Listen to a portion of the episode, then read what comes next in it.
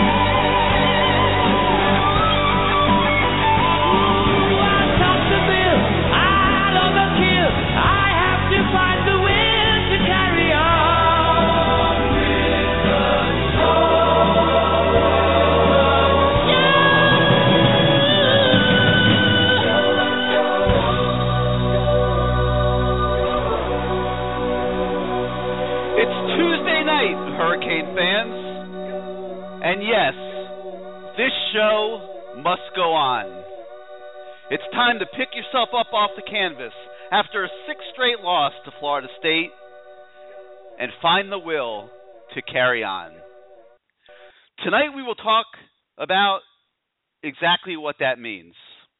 First, it means closing the book on the Florida State game, the latest in a long line of crippling losses for Al Golden and the Hurricanes.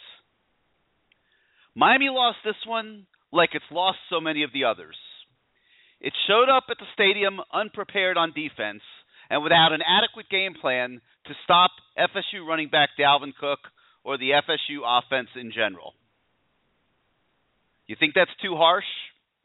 The Noles had a stunning 358 yards of total offense in the first half. Worse yet, those 358 yards came while running only 30 plays, as the Miami offense did a decent job possessing the football and was almost even with the Noles in time of possession at halftime. That's almost 12 yards of offense every time the ball was snapped, which might be the most staggering figure for two quarters that we've seen in modern day Miami football history. We won't ask tonight how that is acceptable to Golden because things are way past that issue. But we will discuss why this continues happening week after week, including three times in five games this season alone, regardless of the opponent, and why it's been happening year after year. I see guys who are not prepared well enough for battle. I see schemes that are flawed based on the personnel on the field. I see players that are out there sometimes not playing hard enough. And I see a stubbornness to realize that all of the above and more has not been working for several years. Why is there continued uproar by the Canes Nation? Because you guys are getting verification week after week that your state of distress is justified. And with all those things considered, Miami still was in that ball game in the fourth quarter with two chances to go down the field and win it, and they just weren't quite good enough to get it done. The little things continue to victimize the Hurricanes. Textbook examples the mental error of not covering the pitch man on the option play that FSU ran early in the fourth quarter when both Raphael Kirby and Deon Bush both went for Everett Golson and Bush didn't get outside to pick up Dalvin Cook. Defense coordinator Mark D'Onofrio told me today that the Hurricanes actually briefly prepared for that play, which FSU last ran a few years ago when EJ Manuel was their quarterback.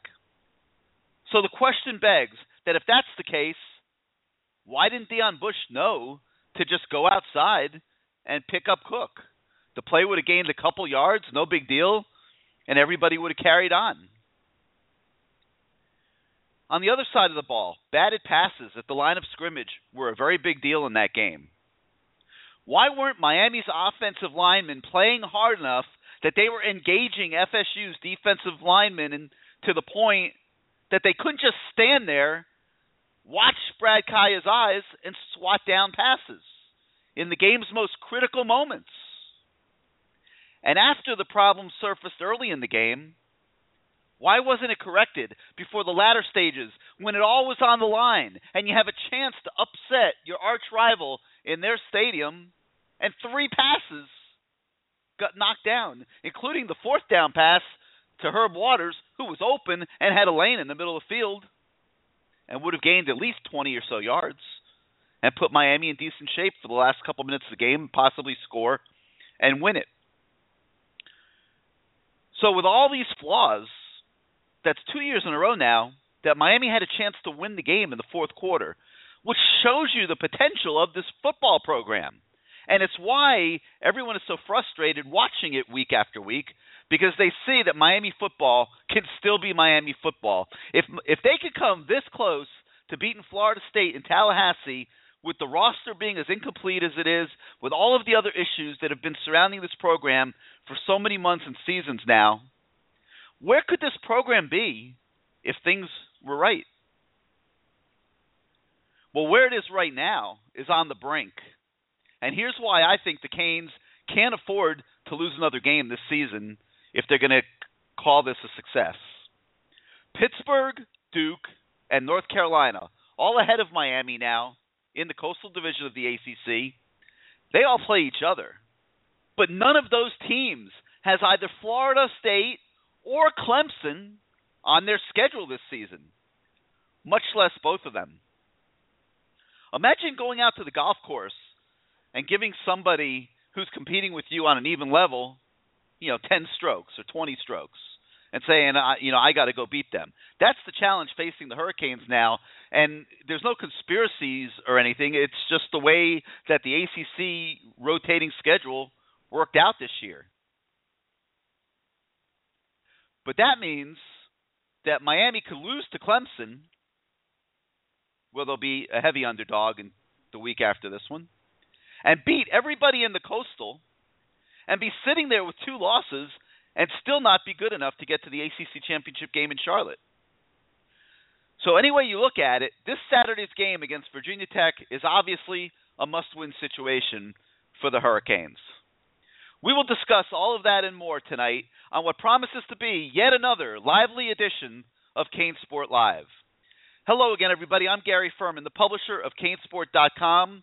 We once again welcome you to the fastest three hours in hurricane sports. Tonight, sponsored by Harry's.com, FanDuel.com, and new to CaneSport Live, SeatGeek.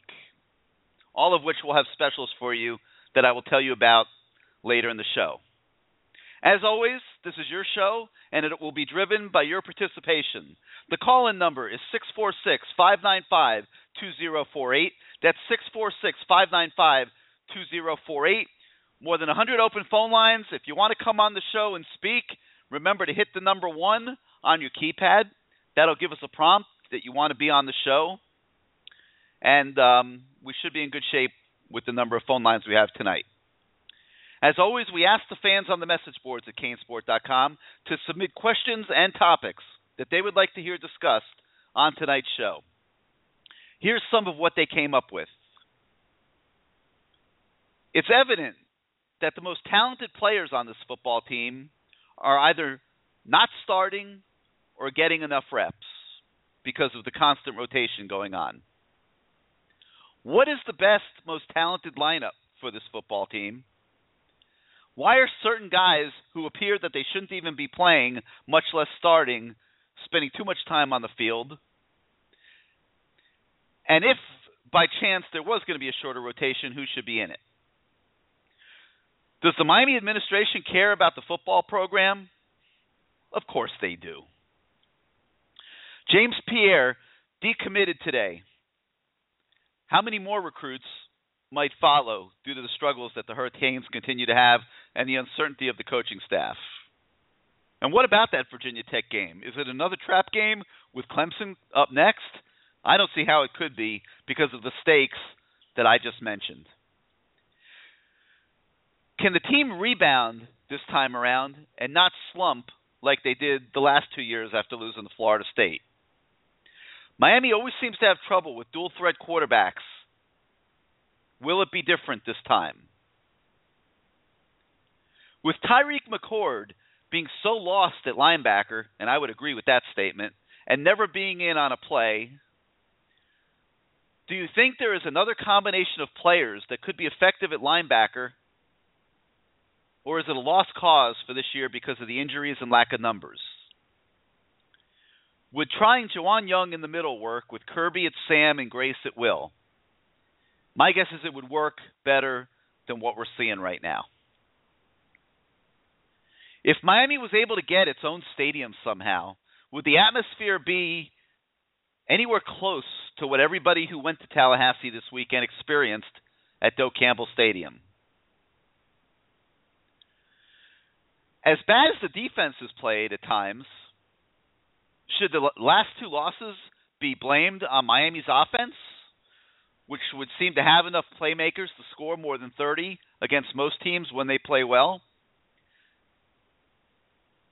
I'm not sure you could say that because of deficiencies on offense. You know, if if, if things were better on the offensive line, I think you might be able to make that argument.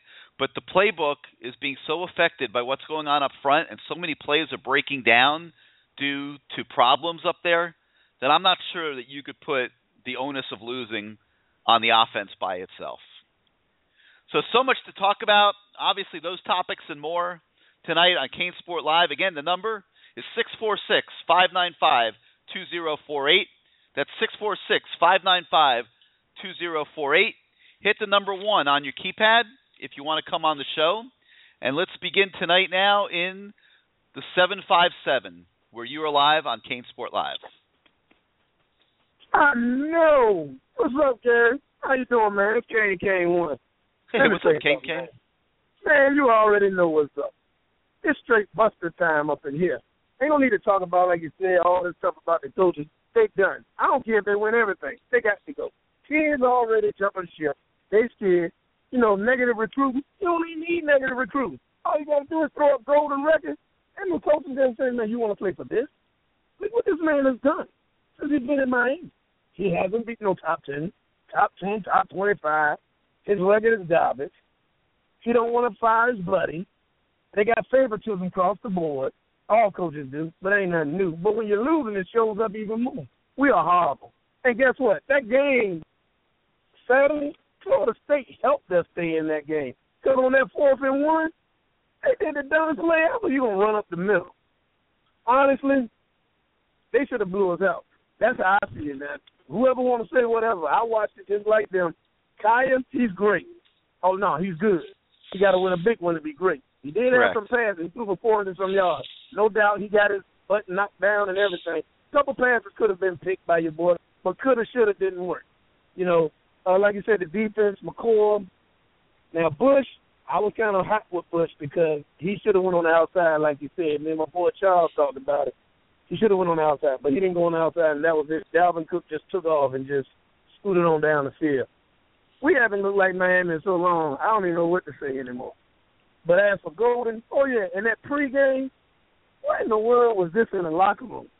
Shake your brother hand, hug him, tell him you love him, or whatever. Man, we playing Florida State. Remember that year that James right. Winston was in Let there me stop. playing You for, let me stop you for a minute. No, you can't stop Hey, me with that, Gary. That's just for one trash. second. That's You weak. guys now, That's you weak. guys have so many legitimate things to pick on, and there's a lot of them. You know, you're reaching with the shaking the hands in the locker room. Come on. No, man, shaking the hand, stand out and hug your brother, man. We get ready to play Florida State. It's kick their ass and shake hands later. When hold on, when your boy James Winston played Clemson, that uh, his second year or his first year, they showed him camera on him. He said, "Oh yeah, y'all, let's get up, amp up in here. We're going out here and do something. This is what we need. He's too soft. Golden wears that tie. I hate it. I hated it since day one. I don't know who wears the tie top. Tear that mess to Penn State. He don't belong in Miami. He's not good enough to be a coach in Miami. You know it. You didn't offend him so much. You don't even know what to do no more. I'm not. I have. guy. I'm not defending anybody. I. I No, no, I, I think, said you have defended him. no, I absolutely have defended him not. I haven't you defended never, anything. You, you, you I, never defended I, Golden. I said you he had never stood up potential, but he's not allowed himself to fulfill the potential. But I'm saying you, you, you have, you defended him. Not now, because there ain't nothing you can do for him. Only God can save Kane. him. Kane Yes, Kane. sir. What's gone Yes, on on that football field the last four years has been indefensible. I haven't defended one second of it. What I said was that I thought he had the chance to be a very good CEO and that he had a lot of really good qualities, but he never corrected the problems that he had in the program that were smacking him in the face three years ago. And that's why you're sitting now three years later with the exact same problems. The problem Same is terrible, man. Same same equals same. I haven't defended anything. I, I'm the one you, who's been. okay, you say you but- haven't, but somebody else gonna come up here and say you did.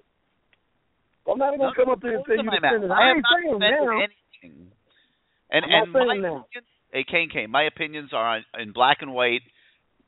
Every Your every Sun- every every Sunday. All you got, all you got to do, Kane Kane, is go back. They're all still there. Just search the archives and and go pull up what I've been writing for for four years now. And I've been very honest every step of the way. No, bro. Come on, bro. Carry you. Okay, whatever. It don't make no difference. He don't be gone anyway. white. I can't. I don't go back and change it. I got that. Hey, if you said you did it, you did it. I'll go back and check some. But it don't matter because we're not gonna win out anyway. That's not gonna happen. Not not as passive as we are, as soft as Miami is. This is the worst I ever seen. Even when Shannon was there, Shannon did fire people. As you said before, I give you a hundred percent on that. You gotta let some people go. You can't hold your buddy forever. But hey, that's on him. He gonna have to deal with what he gonna deal with. If D'Onofrio's his boy, and you don't want to let him go, and the defense it's too late for like that. this. It's too late. that's what I'm saying. It's too late Yeah, for that. I'm saying man, don't make a difference. And I and I he like know he has to win.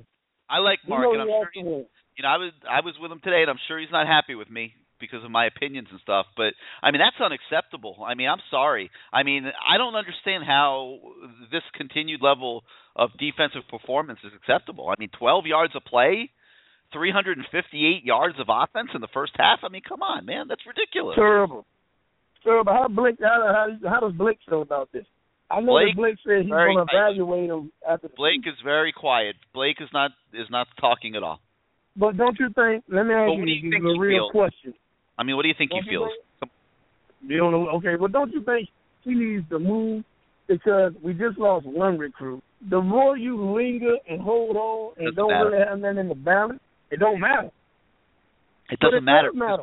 Whenever you make the change, the recruits are all going to reevaluate anyway. Who? I mean, what difference does it make if if, if they're decommitting now? It tells you that they're not really committed anyway. So it does that. All that stuff. Don't lose. There's way too much stuff to worry about. Don't worry about the recruiting class because it's all irrelevant right now. That's one All of the biggest things out there. So I guess, I guess if you if you say so, man, I ain't gonna fry you no more than that. You I good because you know it, it is what it is. Don't But uh, sleep tonight because James Pierre decommitted. Okay? oh, well, I'm not gonna freak over that. I'm gonna freak over. sleep even if Sam Bruce decommitted tonight. I mean, uh, you, you know, there's no franchise player in that recruiting class. There's good players. Whoa, whoa, whoa, whoa, whoa, whoa! People make it seem like Bruce is the God Almighty, man. That, that that's what I've been told. He's People a say, oh, five oh, eight. Bruce, Bruce He's a five eight receiver. That's he's a- what I said. He, he He's very good. He's very shifty. He'll, he'll be able to do some things for you at times, but he's a five eight receiver. Okay, okay. You know, he, he's going to be a he's, he's going to be a specialist. Well, my man Charles said, and he's the one that backed y'all and backed everybody. He used to shoot me down. He said, "Can I?" He said, "I can't defend his name no more." I said, "Well, you know, I told you back in the day you can't defend it." Yeah. And then, All right. like I said, Hey, Ken, Ken, here's what I'm going to leave you with: the guys to, to worry about in the recruiting class. In all seriousness, Jack Allison, I'd worry about him. You know, you you, you don't want to lose that kid. Um, I happen to be a big Kyler Bird fan. You know, I, I I hope I hope you know that he he sticks. I you know I think he could be a good Hurricane. I I, I think Zach McCloud because he's a linebacker. You don't want to lose him. Um, I think Shaq Quarterman? Quarter, Shaq. Quarterman, without question, is one of the most important guys in the class. And the last one I would say is Ahmmon Richards. Oh, and, and I would throw Joe Jackson in there too. Those six guys to me you are you absolutely can't lose those six those six guys. But beyond that, don't you know they're, they're high school players. Don't you know? They're most of them are three stars. Don't lose sleep because it's all going to be up in the air if if there's a new coaching staff anyway. All right, Kane, Well, Kane thanks for uh, I'm, yeah, okay, leave me on hold, buddy. I just want a whole new staff. Get all them bums out of here. Period. You got it, man. Thanks for kicking off the show. All right, six four six five nine five two zero four eight. Six four six five nine five two zero four eight. Let's go out to the five one three, where you're now live on CaneSport Live. Gary, how you doing, man? This is Tim from Cincinnati. What's going on? What's up, Tim? Welcome to the show.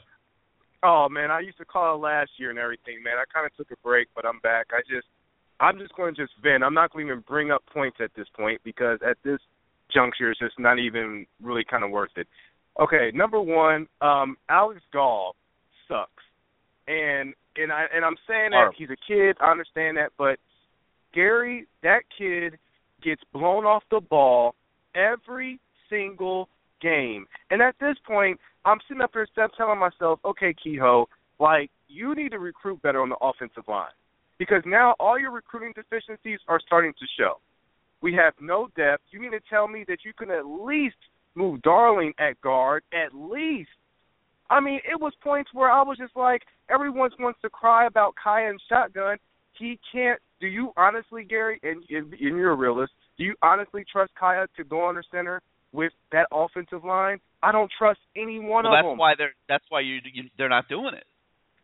Any one of them. I, I mean, though- Gary, I mean, he was getting blown off the. This is week in and week out, and I'm sitting up here like, why is he starting? Why is he starting? Put you. You can at least put Joe Brown in there. I, I would take my chances with him. Gall is a backup. Matter of fact, he should have never been offered a scholarship, ever. And I'm from here. I know Moeller, Moeller High School ball up here. They're just he wasn't that good up here. So I'm like, why are you offering him a scholarship? It's just it's just mind boggling to me. And, and, and, everything that you're starting to see with recruiting deficiencies is starting to show. Like on Yep. defense, for example. God bless Tyriq McCord. God bless him. But he is just a pass rusher. He is nothing else. Why do they have him at linebacker, Gary? Explain to me, please, why I- they have him at linebacker. I don't understand it. Why? Uh, he- It's- it's he's so he's inconsistency of his so lost there. I mean, he's, he's so a fish lost. out of water. it, this is crazy. This is year five, am I right? This is year five. So you tell me why in year four of Tracy Howard's career is he not locating the ball still, and he's a senior? Tell me that, please, Gary. I mean, I'm not asking you. You you're around the program. Why is he not, why is Deon Bush making mental errors like he is? He's a senior. I don't know. Why I are you trying to blow up Golson? Why? Everyone knew he was going to pitch the ball to Cook, and you could see it coming. Them boys play Madden enough to know enough to know that the pitch is coming to the side. They know it, and he just blows up Golson, and Cook runs right up the field. And then to make matters worse, I just threw up my chicken wings when I saw Dallas Crawford on the field chasing him. And you're saying that you're going to make changes. It's like at this point, Golden, like just don't say nothing no more. Just don't don't say anything. Why is your coaching staff inconsistent in year five, putting together a full game plan for four quarters? You've noticed that, Gary, this whole season we played one good half of defense, one good quarter of defense, maybe a quarter and a half of, of defense, but we're getting shredded. I went to the UC game, 300 yards in the first half. The damage is already done. I'm gonna tell you something. Stacy Coley caught that touchdown. I, God bless those kids. They played their hearts out, and I'm rooting for the kids at this point. Not even the coaches, just the kids. When I see Stacy Coley laying out like that, you can tell he wanted to win. They wanted to win so bad, and I felt like Tom Hanks on a League of Their Own when he was saying like we're going to win. I felt like that, and then I had to kind of catch myself and be like, wait a minute, we got this staff here. I don't trust the staff, Gary. I can't trust the staff to win any important games. None. Well, they they never have. None. But Gary, it's like even They when they went It- up. They're it's 0 and 13 now against against ranked teams. But Gary, why is it that we can never put together a consistent game plan? Why can we not put that? This is year five. What they do. I don't want to hear about. I don't want to hear what- about the slogans. They're done. I don't want to hear about trust your training. I don't want to hear none of that crap. No, it, it, what they the do is flawed, and and they refuse to change it. They just keep I'll give you a com- they keep coming out and doing the same thing week after week. I give you a prime example. This off season, he had a chance to make a marquee hire, and I was praying to God that he got Orgeron or someone to kind of come in and give some fresh ideas to the program. He brings in Randy Melvin. Gary, I kid you not, I just completely just, I just, my heart sunk. I said, this guy just doesn't get it.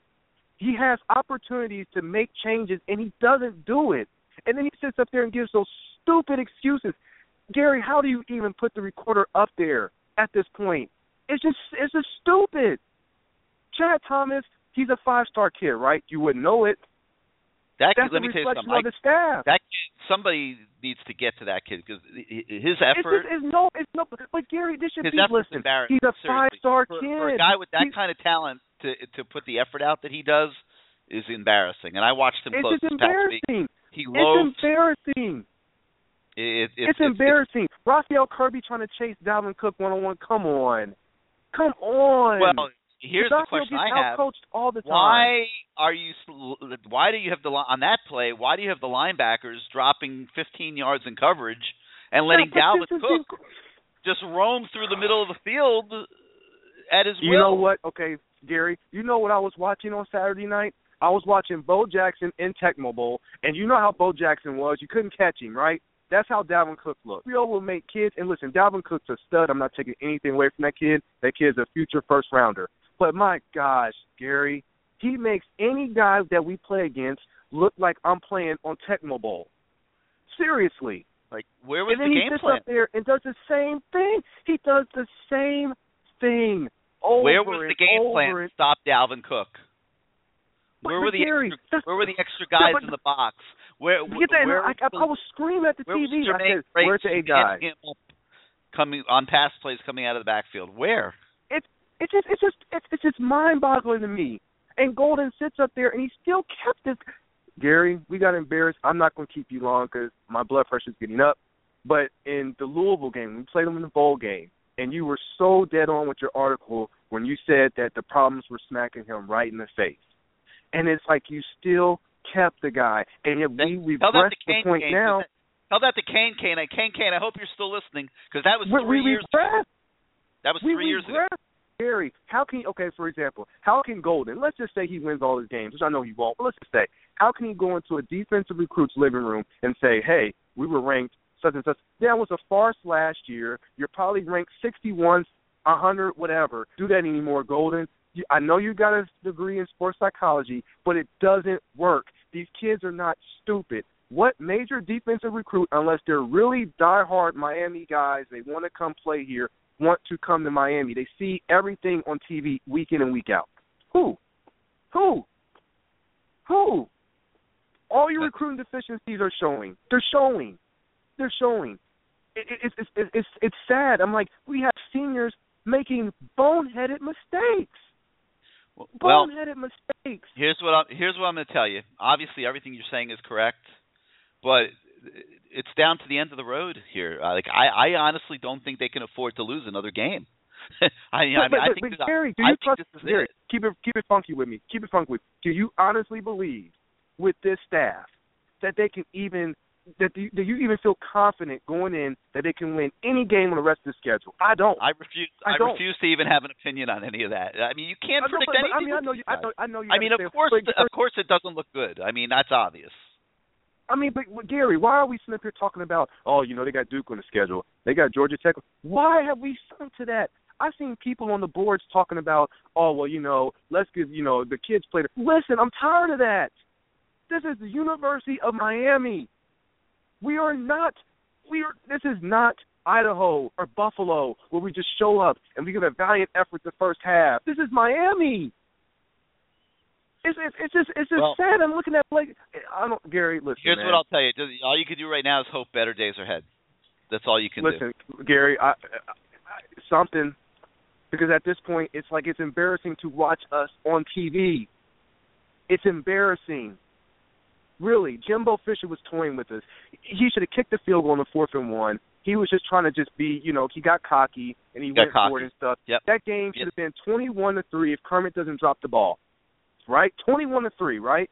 Yep. And I'm sitting there like, my heart sung. I'm like, oh, we're not going to never come back. You saw kids hanging their heads and stuff, and then the replay comes. They got a little jolt of energy, but it's like I just I have no confidence here. But anyway, Gary, and I'm not trying to hold you up. Good show. Keep me on hold, please. Just You, please. You got I'm it, just man. to just try to sit through everything. I'm, I'm glad. I'm glad you got a chance to vent. I, I mean, Thank you. I, I almost made the theme of tonight's show therapy, but I, I don't, I don't know that we're, we're not at therapy yet. You know, we're getting dear, close. we, we're beyond therapy at this We're- point. no, we're not. I'm on no, the we're couch, a fluffy couch. Right. But yeah, we're getting close to therapy. You know, I- oh but, my but I, gosh. I think we're one, at least one more loss away from that. So The only Uh, listen, the only time I want to spend my money is on my subscription monthly. I'm not buying any more tickets when they come up here. I'm not. I'm not Well, doing it. Well, thank thank you for not not abandoning us because we're we're trying to hang in there with you guys. So All right, Gary, keep me on hold. all right, man. Thanks, Hey, thank you for being part of the show. All right, thanks, man. All right, six four six five nine five two zero four eight. Hit the number one on your keypad if you want to be part of the show. Uh, let's go now to the four zero four. You're now live on CaneSport Live. Gary, how you doing, man? It's Roland from New Orleans. What's up, Roland? How you doing this week, What's man? going on? I'm Good, doing man. good. Okay. Yeah, doing good. Okay. I'm sorry. Say again.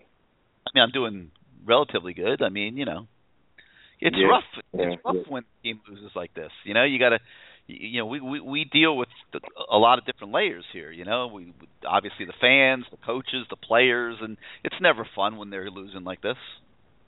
You know, so Gary, so crazy, Gary. I'm a big Saints fan, big Hurricane fan. Even down in uh, New Orleans, they, they talk about Al Golden saying that he's on a hot seat. And um you watch that game, well, everybody watched the game. Miami was just operating off of just raw talent. It didn't seem like it was in any execution, any. Um, I know there was a, some There, form there, of there was on but- offense. Come on, Roland. They, I mean, they, they did a lot of really good things on offense. They they couldn't run They the did, ball, they but did. They the passing the ball, game but- looked really good. Well, well, let me ask you a question. Why didn't this is what I couldn't understand.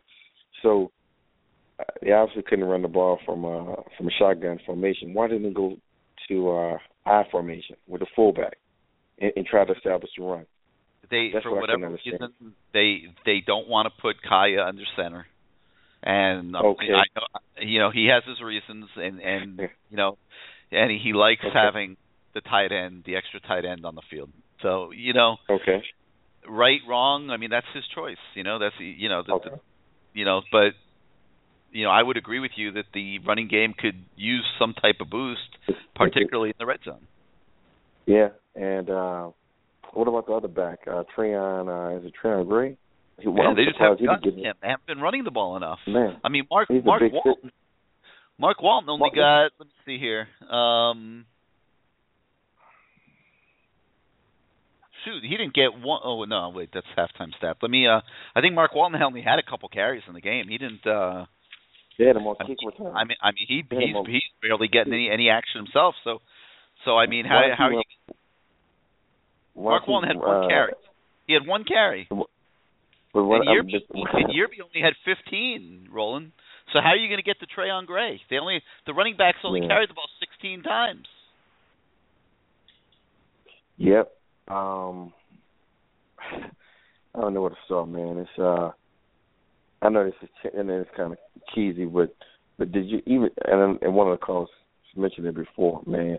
You know, I mean, you've been you've been you've been you've been following the team forever, Gary, and you know, even as a regardless in business world, sports, you want to get fired up, you want to get you want to get motivated, you want. I mean, you're playing your bitter rival, and then you know you looked at the pregame speech. Again, everybody has their own aspects, the way they approach things, the way they the way they uh, you know get kids get get people motivated. But even my girl was like, she said, "That's not. I mean, that, that's not motivating. That's not getting getting guys going. If you know." And, and she she's just a you know just a relative just fan of, of just watching the game. And then Golden was saying, you know, shake. What did he say? Uh, you know, support the guy to your left or something like that. And it, it shook one shake, of the shake things. hands, Um, shake hands with your brother, and you know, give him a hug. Or whatever. I, I, I know, it's goofy. I, Gary, Gary, Gary, after I saw that, I said, honestly, I said, I said, uh, I text a friend of mine that played for the team. He was at the game. He said, man, I got. I'm here for this BS. He said, I'm so frustrated. I said, um, I said, man, um, that pre I said, I said, I'm glad you didn't see the pregame speech because pregame speech was was more than enough for me. Um, the one thing about Miami, and you can attest to this, and what every every school has their little niche, if you will. Miami's niche, and it has always had their niche, as being edgy, being aggressive, being going against the grain. That's why people across the country gravitate toward Miami. It's not the norm. But when you see Al Golden with that tie on, and I know Schnellenberger had a tie on and a suit, but that's a whole different breed of a coach. But when you see Golden, and you see that tie man, and you see um, even the whole staff with those khaki pants on and those orange Adidas shirts, it's almost like it, it, it's like you're trying to put a muzzle on a program. And I, I honestly think, and it's just my opinion, I know with all the stuff that happened with the Shapiro stuff, I don't know what the NCAA communicated over to administration because one thing that you would see in the past, and I don't even know if this is going to happen again, and it needs to happen. You need to see former players on that sideline, Gary. You need to see guys that put the grind and put the work in on the sidelines. I can understand not having the boosters on because of the situation, but you need those former players on that sidelines that can be in the ears of those kids. And prime another example, when the kid kicked the uh, a kickoff, he kicked it out of bounds. Goldie should have been in his ass about kicking that ball out of bounds. Everybody who makes mistakes is just not. It's like it's, it's almost like uh, I'm not saying it's accepted, but you got to be proactive and get in guys' faces and say, "Damn, you you made a mistake," and you know this this is unacceptable. It's just man, it's it's it's so weak. Team is is not the kids, man. It's the, it's just coming down from the coaching. It's just weak, Gary. It's weak, weak, weak, and that's not Miami football, man. I'm I'm it's not Miami football. I um I mean on on on a couple of those points, I know I was kind of a little bit everywhere, but uh I mean, what's your thoughts on just the overall, just uh just the pregame speech first? Jeez. Uh, you know what? Uh, There, to me, there's so many more significant things to worry about. And I and I, you know, I I was at the stadium, so I didn't even see it until I watched the tape. Oh, but Gary, ye- you don't yesterday, and I kind of laughed because I was reading the uproar online about it, and I kind of laughed at it when I watched it. But uh, to me, there's so many more significant things I'm- to worry about that are impacting the game. I don't give that two I seconds. don't. I know. What about the play when we were on we were on on our, on our offense, and uh we had 12 men on the field, and we were bringing in a tight end. What, That what's the deal with that? That's horrible. Yeah, I'm- yeah, horrendous. That was horrendous. And then that, that and then you got Dalvin Cook and Everett, which he didn't. I mean, you know, he's a mobile quarterback. You know, he's not a guy that's gonna sit in the pocket and just pick you apart. So why not just stack the box? Just stack the box. Bring those safeties up. Take your risks. Play man to man. If he beats you in the air, he beats you in the air. But, but why not bring everybody out? You got two linebackers. I don't, what were they playing? A four two? Was that a four two five or? A, I, they were in so many different. uh de- I don't. I don't know what defense they were, that they that they that they were playing. I just felt like man, those safeties should have been closer to the box, and and and every time Go uh, Golson got back to drop back, was it you? I mean, was it me or, or was it? It had to be the whole entire fan base. He had so much time. He was literally just sitting back there. He was just bouncing, going through his progression. First, second, first progression, second progression, third progression. Then maybe I'll I'll drop it off to Dalvin Cook, or maybe I'll run the ball. We had no pass rushing whatsoever, none. And I mean, the only only only uh uh pursuit that you you you're starting to see is from a freshman, Kent uh, Norton. I mean, the other D tackle's not doing it. Norton thing. gives you something just- to be excited about. There's no question I- about I it. know. He, he is the I'ma best just- defensive lineman on this team right now. Five games into his freshman year, when he really has no business even being on the field. He should. He, you know, what? I thought about everything you said. He he he should be redshirted. Lawrence Cager should be redshirted. Uh, course. Stacey Coleman. You need Lawrence Stacey Cager out there catching one pass. I mean, for what? One pass, man. You burning the. Year. What? uh, yeah, what? Her, Herb Waters and Braxton Berrios are too tired on the sideline. I mean, come on. Listen, and then think about next year. We're going into a year with um Kaaya being a junior already. Already, he's gonna, he's gonna be a good. he should So be a redshirt freshman right now. Exa- Boy, you hitting it around the head. All these kids need to be redshirted, and Golden's just playing these freshmen. right, I don't. let, hey, let me let somebody else know, get on. know. You, you, you, you, Yeah, you, I pre- I appreciate it, man. Just keep Yeah, me on nothing. hold, and uh, we need a new coaching staff ASAP. all right, man. Hey, thanks as always for being part of the show. All right, man. All right, let's go out now to the eight five zero. You're now live on CaneSport Live. What's up, Gary? What's up? It's Omar. What's up, Omar? Glad glad to be out of your town. I'll tell you that. Oh man, yeah. You see, yeah, that's that's the thing, man. See, y'all leave, but I gotta stay. You're stuck. Uh, you see, i- i- and I'm, I'm sitting here, and you know, Florida State, you know, this is their land. I'm staying here. I stay here, man. So I, I, I feel it. I get it the worst. I, we get it the worst. Like I gotta hear this every single day, man. I went to the game, you know, went to the game. This was my first time going to an actual Miami game or whatever. Being a fan, being honest, went to the game, you know, and it's just like from the jump, you got the defense just like ain't even made it to the stadium yet. They ain't make it to the third quarter. I'm like, what the hell is going on? You had one objective to stop their running back. You stop him, you the game, you win the game. yeah, why wouldn't you make That's it. Everett Golson beat you? I mean, make Man, him throw the ball. Make him I- throw the he's ball all supposed day to and throw the ball. I, I don't know. I, I don't know how many times did he throw it because he's supposed to throw the ball at least forty, at least Well, forty. And I don't even did- think he got he nowhere did near throw at 33.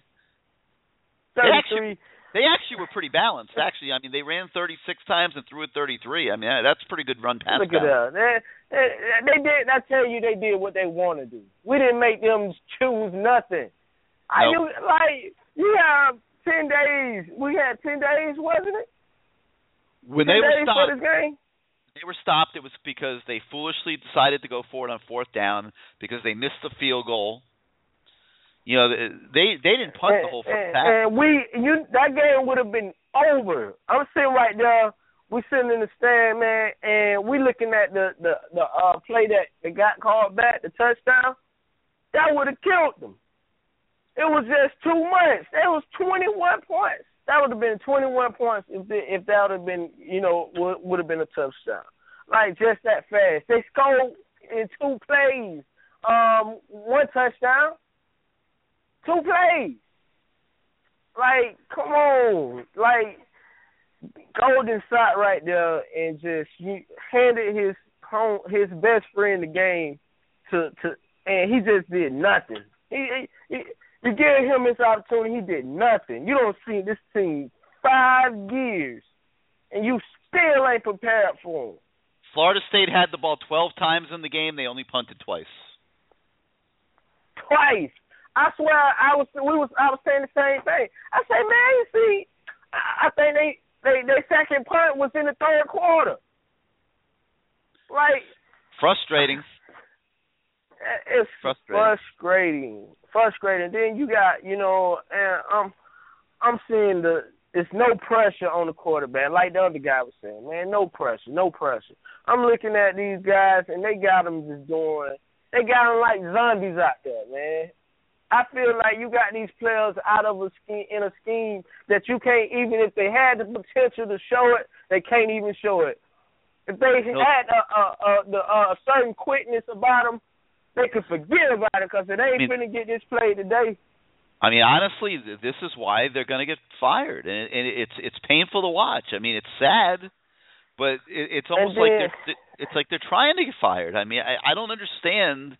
I haven't understood for several seasons now what we're seeing every week, and the fact that we're still seeing the same things is astonishing to me. You know, you know the fact, and then I'm I'm watching plays where you got Deon Bush off the field on first down, come in on second down at nickel, get beat by um Bobo Wilson on the out route, and then guess who's coming in for him? Trent Harris. Oh. That's just like you take you take him and you you got Deon Bush at nickel for one. You got uh Crawford at safety and Carter at safety. You put him at nickel. He gets beat on the play. You take him out and you bring in Trent Harris to stick another uh, wide receiver. Like Well- it's, it, it just says it just continues with Obviously, Like all stupidity. points. You know, you could go on and on and on about that game, but you have on and else? on. You're really right. Nah, uh, I really it ain't ain't many value points to to really say, man. It just I needed to you know vent because it it was a lot, man. This was a lot, and I just I, I I hope good for the players, man. I really want them to you know I feel bad for them. I feel bad for the recruiters. I mean, for the recruits that's coming because, but it, it, a change has to happen. So the ones that leave, as far as the recruits, they gonna leave, and the ones that really want to be Miami um players, they already they'll- was gonna come they'll hang in regardless there. Yeah, you're right. Yeah, they're going to they- hang it. yeah, and, and if and if it's a, a better enough a better coach that's already been here that comes in, you're gonna see so many of them dudes come right back because they want that's what they wanted anyways. Yep. So you know, but All right, that's, man, let- hey, that's all I gotta say, man. Thank you. Right, Thank man. you for being part of the show. Appreciate it. Yeah, put me on hold. All right, guys. NFL season is in full swing. The NHL's already started. The NBA is getting ready to kick in, and SeatGeek is the place to get tickets to any game in the country that you want to go to. And now, for listeners to CaneSport Live, you can go and get the SeatGeek app and use the promo code Cane, C A N E, and they will give you $20 off your first SeatGeek ticket purchase. It'll take you less than a minute to download the app today and you use the promo code Cane and you'll get $20 off your ticket purchase. SeatGeek does a ton of things that other ticketing operations and sites don't. First, SeatGeek pulls in ticket options from hundreds of online, tic- online ticket sellers to create a one-stop shop for tickets. When you shop on SeatGeek, you're seeing virtually every ticket option available for that game all on one page. There's no need to go anywhere else.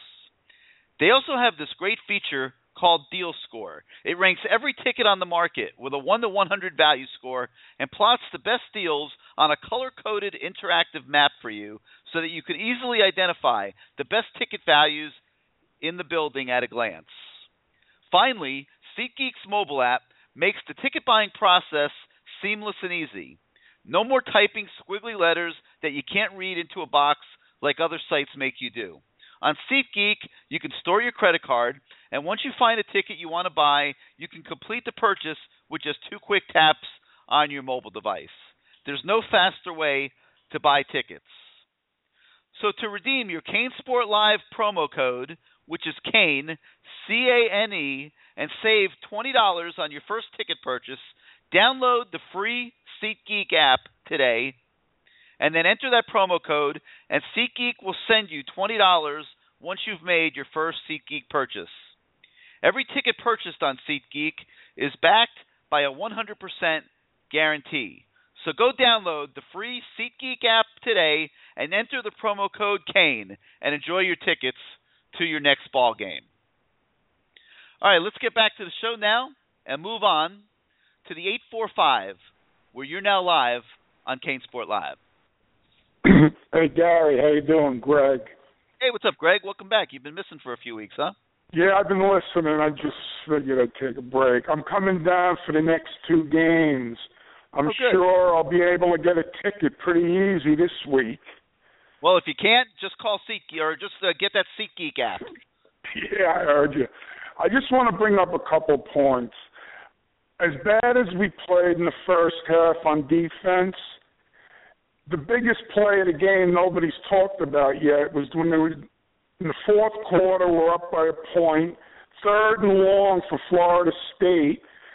Chad Thomas loops around and he throws the ball right between his hands. If he knocks that ball down, Miami's in great shape to win that game. Yep.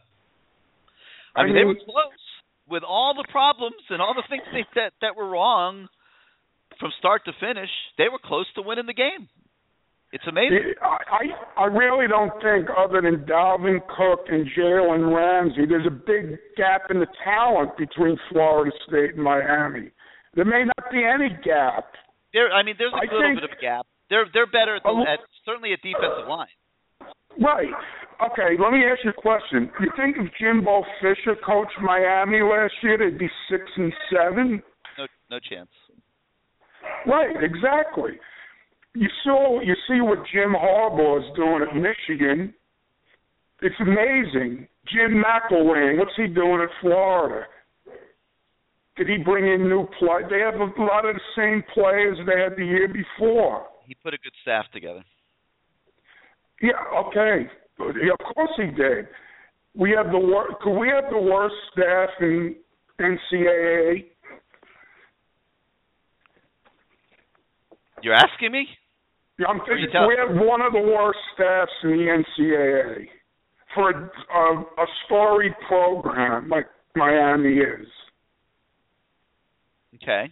Is this the worst staff in the history of Miami football since you've been following it? Oh man, I feel so. I can't. I feel like I'm like you know. Okay, you know, go to, I, I got your answer. I just yeah. I mean, I just feel like I'm like you know, just like driving a stake through through a a lizard or something. You know, I mean, come on. I mean, it's like if if, if look at the way they're struggling week after week after week. They gave up 358 yards in the first half the other night, 12 yards of play. Does that question need to be asked? Okay, but then they held them for a good part of the second half until the last drive when they But- needed to stop but them. not really. There were there were two drives where they where they played decent defense and held them in 12 possessions. They only punted uh, twice. You know, a- okay, they they were pretty much driving the field at will for the majority of the game. okay.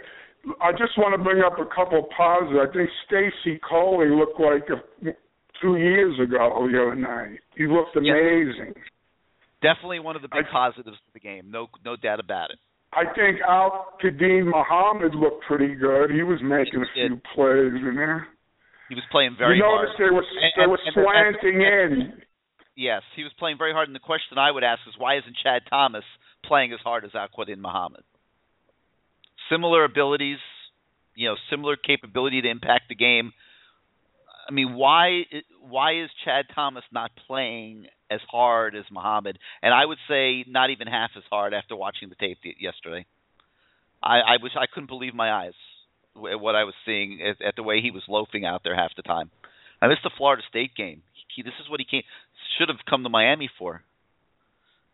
You know, I don't get it. I mean, he's a talented kid. Who's not reaching him? Somebody's not reaching him and getting it out of him. You still there? You with us? Did we lose you? All right. Um, I guess he got disconnected. All right. Um, 646 595 2048 is the number. Let's go out now to the uh, the three hundred five, where you're now live on CaneSport Live. How you doing there, Gary? Hey, doing good. Who's this? Robert. You got it. All right, man. How you doing? You got it. Doing all right. You know, just about to form like I thought the game would go. Actually, to be honest, I thought they actually played better than anticipated. I somehow they actually made that a close game. I thought it by the by the third quarter I'd be hitting the off button, but uh yeah, despite human error by the coaches, they kind of kept it close. yeah, it, you know, Florida State really gave them a few breaks there that left them in the game, but uh when you look at the way things were going in the first half, it's absolutely amazing that they were still in it. Yeah. You know, it's funny, Gary. I mean, I live, you know, I probably call, you know, every week or whenever it may be, and that I don't know how are people actually shocked at the results that they're seeing on the field and by the coaches. I mean, how is this a shocking a development for anyone? Anyone that has watched this team for the last five years has just seen a progression of underachieving. But actually, do you know what happens to a lot of the players? And use an example of that big defensive tackle, the kid that's actually playing playing pretty well. These kids come in they, they're young. They look like they have a lot of energy, and they and they actually get worse as their tender at University of Miami goes. You know, they, they kind of you know Deon Bush showed a lot his freshman year, and you don't see a lot of progression in these kids. Are getting better. They kind of actually get worse. Kendrick I think we Norton were seeing progression from we were seeing progression from Deon, uh, but he had a tough game the other night. Yeah, but in general, I mean, you have a guy like that Kendrick Norton. I mean, the kid looks like he he should be great in three years. He could be this and that, and then I mean, hopefully this won't happen, but and it looks like it probably won't. If he stayed under the same staff, there's a good chance that that kid would plateau and probably not get any better than he's at right now. Even though he should be redshirted right now, and I think we probably both agree on that. But whatever that may be, but and I, I can't wait to see him a year from now when he's really in shape. And I think, how about with really good coaches? Maybe, and there, there's a good chance that probably will happen, or with at least a different change because I think that he would probably stay around the same as he is now with the same coaching staff. But my feelings on that, we won't get into that. Um, I think I asked you this on the message board, Gary. I've never seen, and this let's pretend like they kind of schemed for Dalvin Cook because how can you not? I have never seen in a football game one player just dominate. For, and you mentioned uh, Donovan McNabb. I mean, that has to be one of the best performances I've ever seen by an individual player. In yeah, I don't think I couldn't remember another one since that game at Syracuse way back when Mc, it was McNabb's last game and the atmosphere and and all that. I I couldn't remember it. I think there was an Iron Bowl where uh where uh, Cam Newton maybe had a similar type game, but I mean, it those, performances do not happen too often, and a defensive coordinator should not have that on his resume to make a kid look that damn good when you have that many good players to scheme against him. Um, what else was I going to say? That being said, Brad Kaaya had the ball with three minutes left and three timeouts. Dalvin Cook is on the sideline, put it all on the side. We had a long conversation before the. He only had one started. timeout. Uh, on the, hey Robert, on the last possession there was only one timeout. Yeah. They had used, they had used two. What, whatever it may, what, uh, yeah, okay, maybe that's correct. But he had ample. He had three minutes it was time. It was for a nice two minute drive, and he could have done whatever he wanted. He, could, he wasn't limited. That's what I'm trying to say. And we had a nice conversation before the season how everyone was out to make Kaaya as the next Ken Dorsey, and I said, please don't do that. Do not do that yet because the kid hasn't proven one thing and hasn't won a big game, and he could yeah, have been a hero several times. Right, and he basically did basically what I thought he would do, and not what he thought he would do. What, what this coaching staff has basically taught him to do, and that really was well, kind of falter when the money's on the line, and that's where here's that's the where issue. the money was on the line. Here's the hmm. issue with Kai. Let's talk about Kaaya for a minute. Here's the issue with Kaaya. Obviously, okay. he, he's an extremely good quarterback, but you know, sure. We, coming out of high school, not very many people recruited him. Okay, and James Coley did a great job identifying him and getting him, and obviously he means the world to this program right right now. But he is not a finished product by any stretch of the imagination. And without question, he needed a redshirt year to to just work on his mechanics and get his development down. And I mean, you you see the, the the different things he needs to progress on, like moving around in the in the pocket and and and finding the right passing lanes to throw the football and things like that.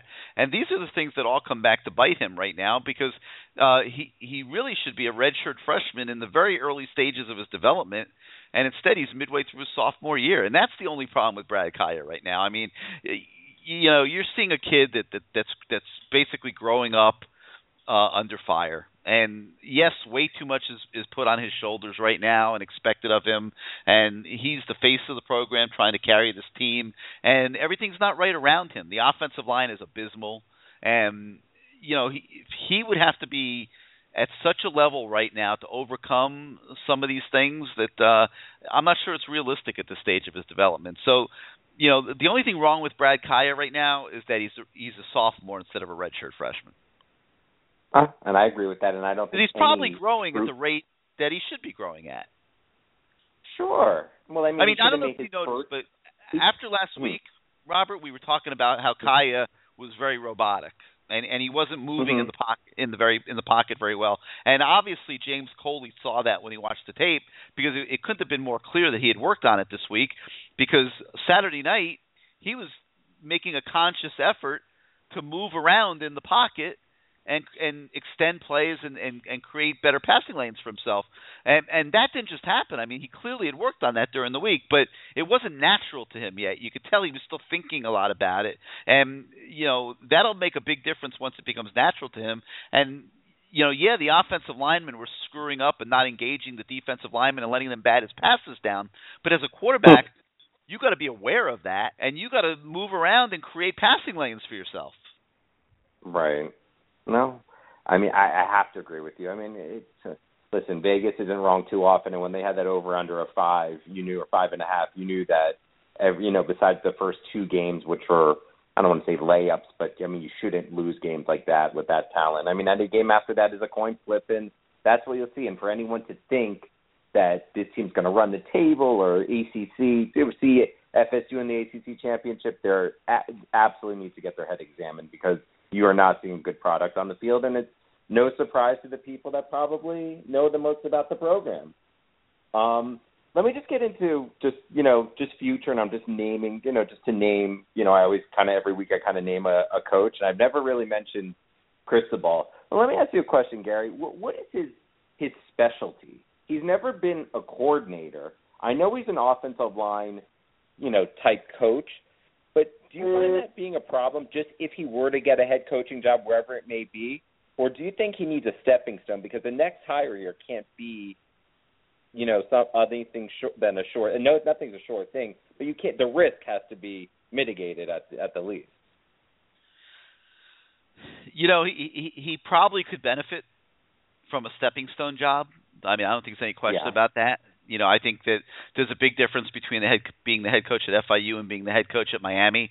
Uh, but you know, that's a decision that the administration's going to have to make. I mean, when you ask what he brings, uh, incredible work ethic, incredible passion. He he he won't be outworked by anybody in the country. He's a tireless recruiter.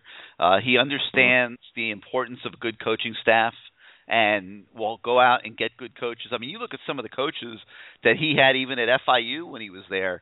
Uh, you know, Mhm. Coley worked for him at FIU. Um, the Jeff Collins, the the guy that's the defensive coordinator right now at Florida, worked for him at FIU. Uh, Todd Orlando, who's one of the a, a very well regarded defensive coordinator. Uh, I, I believe he's at Utah. I can't remember where he is right now, but he he did get another job.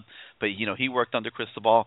Uh, Cristobal understands that you have to have a really good coaching staff to win. And you know, obviously, the three years under Nick Saban uh, have taught him a lot Mhm. uh, about running a program and intangibles and and things it takes.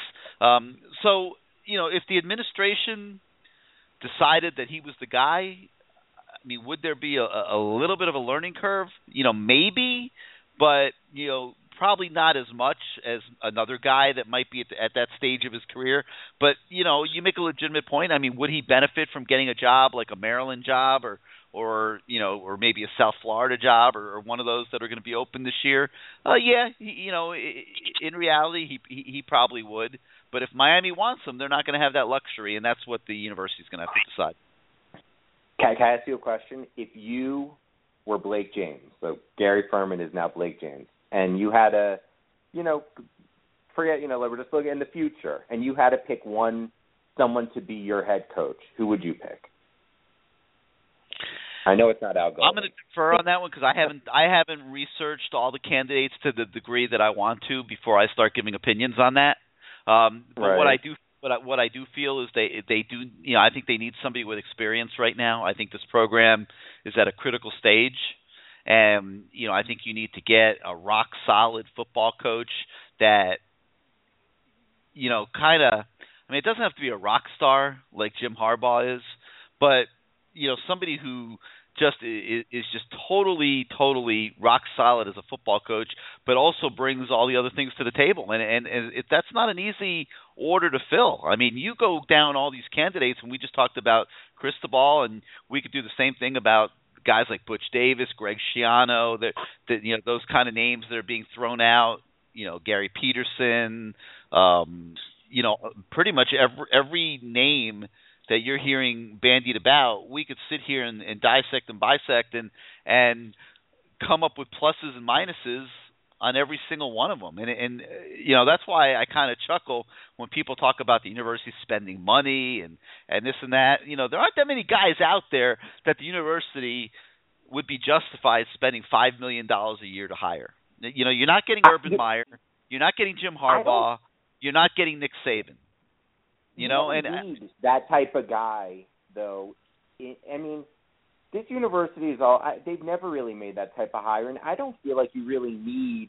I mean, right? Miami's not, and Miami's not getting Chip Kelly, and I don't even. I wouldn't even like that fit if you told me right now Chip Kelly wanted to be the coach of the University of Miami. I don't like the fit. He doesn't know anything about the culture of down here. He'd be walking into a totally different situation, and I don't particularly wouldn't even want that fit. I think you need a coach that understands how things work in the South Florida area between because if you could keep seven out of the ten kids you want home, you're going to win and you're going to win big. And if you could just have that right culture on defense and, and just have pin their ears back, kind of like they should be doing, you're going to win. Even look at this team. I mean, this team almost beat. And I, by the way, I don't even think this FSU team was that great. And I wouldn't be surprised if you see a team like Louisville come in this week with a good defensive coordinator to put a scheme to stop Dalvin Cook. And I bet you that's a football game. You can quote me on it now. I'll split the bet with you 50-50 if you want. no, I wouldn't argue with you.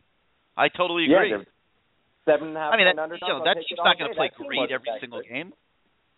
Yeah, that team was that Florida State team was a listen. That's a team that's lost a lot of talent to the pros in the in the in the last few years.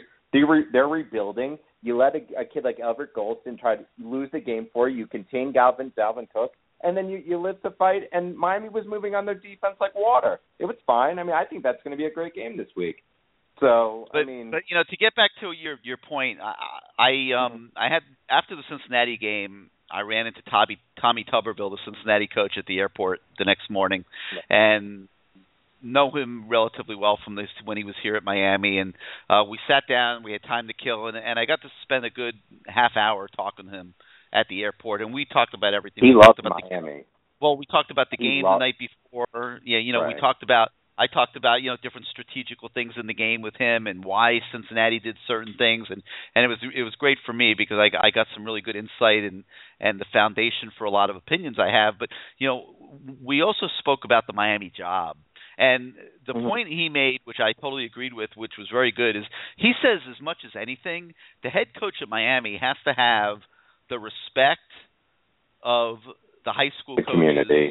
Yeah. the high school coaches in South Florida, and as you go upward and, and outward in the state, because he says everything at Miami, it, it's not about talent because there's so much talent in the state of Miami. He said it's about evaluation and recruiting, and he's and you have to have coaches that are going to be honest with you, that are going to going to tell you who the good kids are, who the bad kids are, who the kids that learn well, who are the ones that don't learn well and make mental errors all the time, and and and all the those different elements. And and you need to have a relationship with those high school coaches that is so rock solid that they're honest with you and they help you do a good job of evaluation because that's the key to success at Miami. So when you talk about if there's a coaching change and if they have to go out and find a new coach, if I were Blake James, I would make sure that whoever I'm going to bring in has a pre-existing either reputation or relationship with these South Florida coaches, and that's why you can't ignore Mario Cristobal, whether he comes in as the head coach or you know whether he potentially comes in as an assistant head coach to somebody like a Rob Chudzinski or somebody like that. Um, if you if you if you Would feel he like accept that you position? Because I, huh? I, I run these I run these things through my head all the time. Would he accept a position like that? Because he wouldn't be an offensive coordinator. with the right with the right person, I think he would. And I you know I certainly can't speak You- for him, but with the right person, wait- would he be a I think he would do that. Huh? You mean coach in waiting, kind of something similar like like that, Yeah, or, if, or just, even if it didn't, it didn't even have to have the label. You know, d- you know, I don't know. And again, I can't really speak for for Cristobal, but you know, I know this. meaning I know not that he's that's not a guy who's hard. That's a guy whose heart is I 100% at Miami. Okay, and and I know his haters are gonna will bitch and moan that he left twice now. First time to go to He Rutgers, left. second. He left because he didn't want to work under the buffoons that are there now. He probably walked in and be like, "I'm not working under this these people. And, like, and, they're freaking, they're, they're morons. I'm not going to." You'll never you'll never hear him say something like that, obviously for obvious reasons. But Right. you know, my guess is he wasn't saying no to Nick Saban. Let's put it that way. You and know. God, and good for him, and good for him, and I respect him for that, and I believe that the years he worked under Saban will probably benefit him ten for the next thirty years, rather than sitting here working under Al Golden, which would have been a total debacle, which would have set his career back twenty years. That's Yeah, what and I, I, and I think people that that don't like him for that reason are wrong. You know, that's not. no, You know, if you think you can get a better coach or whatever, great. But you don't don't disrespect Cristobal for going to Alabama, because as a career move, it was a very strong career move that anybody with any intelligence would have made. Not to mention the fact that they're paying him hundreds of thousands of dollars a year more money than Miami would have paid him.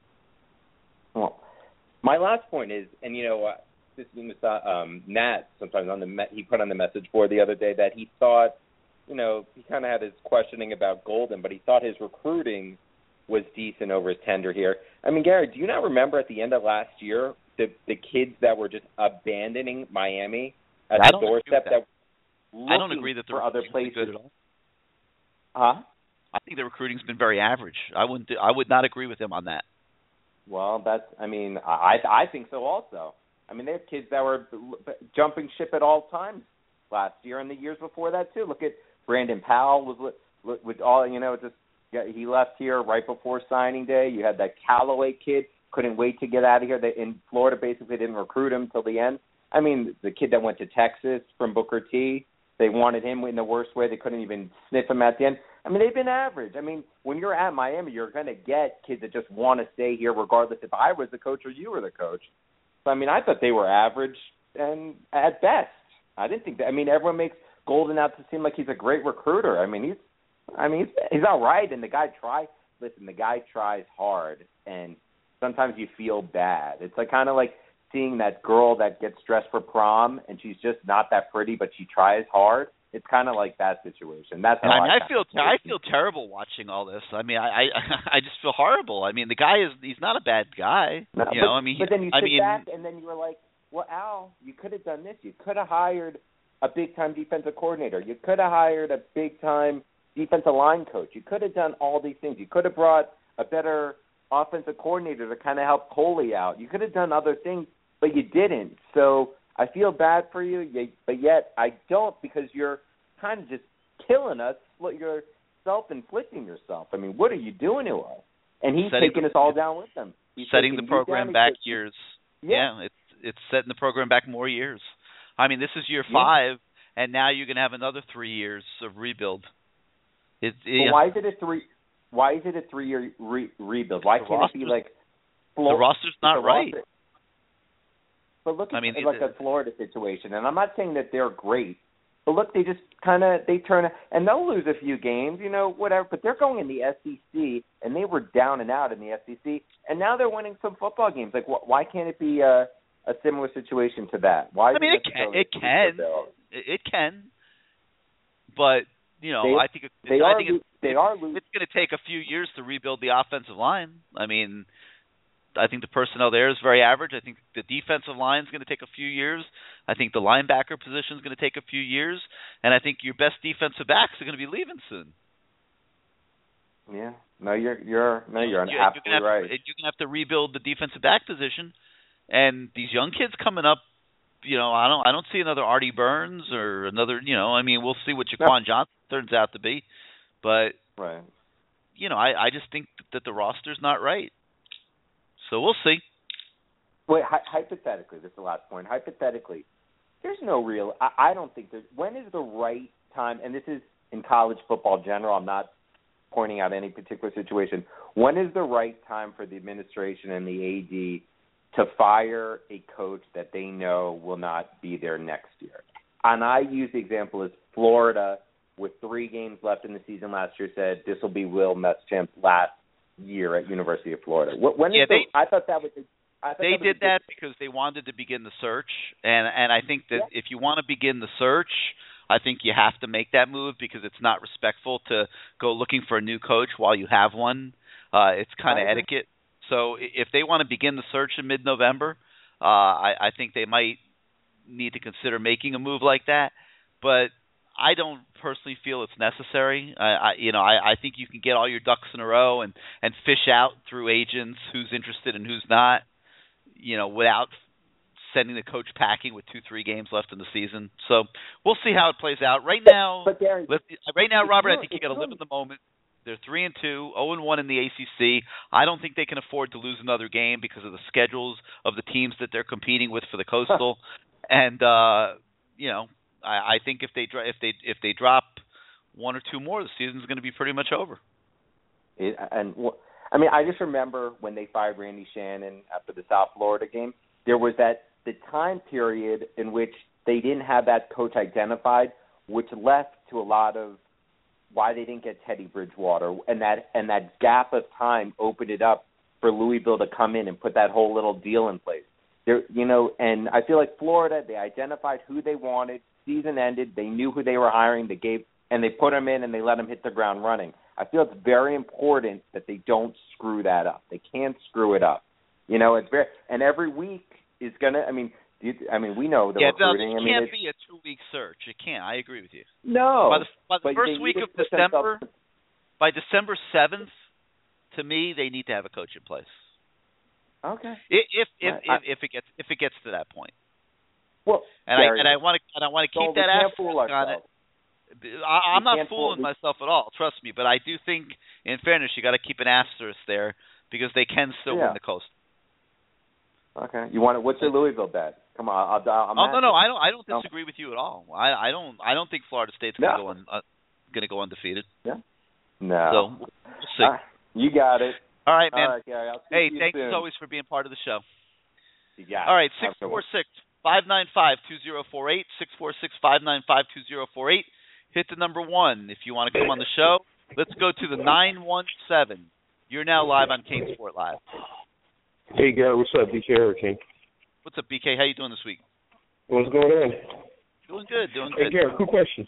Um, oh, a few weeks ago, you know, when the when the coaching topic was hot, you said uh you don't know what kind of message it would send you fire coach middle of the season. Shots fired, Gary. What'd you say? Maryland got rid of their coach middle of the year. Yeah, what, what's it doing for them? What's it going to do for them? Well, they're saying they're swinging for the fences on the next coaching hire. Okay, great. But what's firing USC Randy Edsall now going to going to do for them? How's that going to change them swinging for the fences? Who are they swinging Well, for the no, it gives them a head start. It gives them a head start. Nah, I don't buy it. You I, don't don't. think so? I don't. I don't agree. No, I don't think. I don't think firing Edsall now is going to impact who they hire one bit.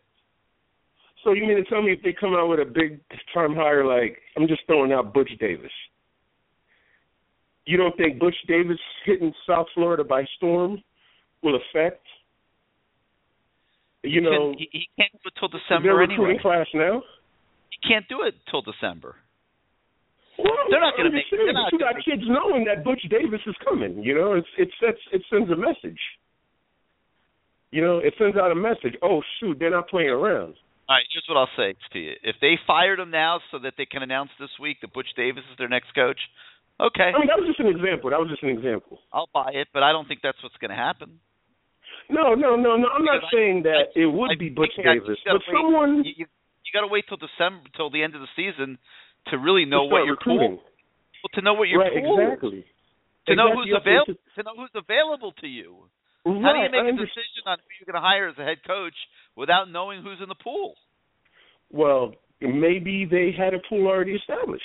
Maybe they had a, a watch committee. Okay, these are the kind of. If you're going to fire Edsall, you need to be talking to these guys. Okay, but you don't need to fire him these now. specific guys. Unless you're going to name the coach, the new coach now, there's no need for that. Well, maybe they figured if they fired him at the end of the year, like the caller before said, it, it may impact recruiting. So if you put a big name out there now, it may help with, with recruiting down the line. Uh, You don't see too many people hire their coaches at this time of the year. I mean, I'm not saying. I, mean, We'll but see. you know, they, you don't see, do but it, it's the first time it, for everything. agree with you, BK. I'll agree with you if they do it, but I don't anticipate it. I mean, it's I mean, like perfect example, USC. I mean, I'm pretty sure USC is going to try to get, you know, the quote unquote the best coach they probably could get. You yeah, know, that was they had a fire that they guy. bring in the right guy. The guy, the guy was be drunk. okay. I mean, they, they had to fire him. Right, right. The guy, the guy was mean, drunk. you know, yeah, they wouldn't they wouldn't have fired him if it weren't for his drinking problems. Right. Well, and then all right, but the um, right, more and more coaching jobs are you know like you know, there's going to be plenty of coaching jobs opening up at the end of the year. There's three so far right now: uh, South Carolina, USC, and Maryland. And two of them are pretty big time schools. I would say USC and South Carolina. So, do you think maybe by the time, if if Miami gets around to firing Al Golden, like what you know, what would their pool look like? You know, like you know, what would their coaching pool look like? I, I think they're going to have a massive pool. I, I think I think it, there's going to be people lining up for this job. I really do, and I, maybe I'll be proven wrong, but I think it's a very appealing job now. And I mean, I'm know, pretty sure you're right. I'm pretty sure you're right, but I'm just, you know, I'm just a little concerned. Like, you know, I mean, like, you know, every day people are putting a new uh, head coaching quote unquote candidate on the board, and it's like, wow, you know, I could see those guys not waiting around. You know, if a South Carolina job comes up, SEC country, you know, they, they might jump. They might not wait around for Miami. USC, he, they're not. He's not going to wait around for Miami.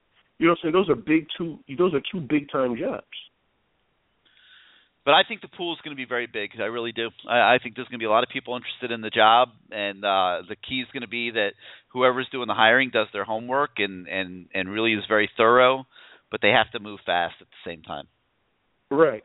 And just based off of, you know, I was listening just a little while ago, you said you were having a conversation with Tommy Tuberville. Just based off of off of what he mentioned, that I think that goes to say that I think uh Cristobal would be a pretty good hire because he is in tune with, you know, the coaches.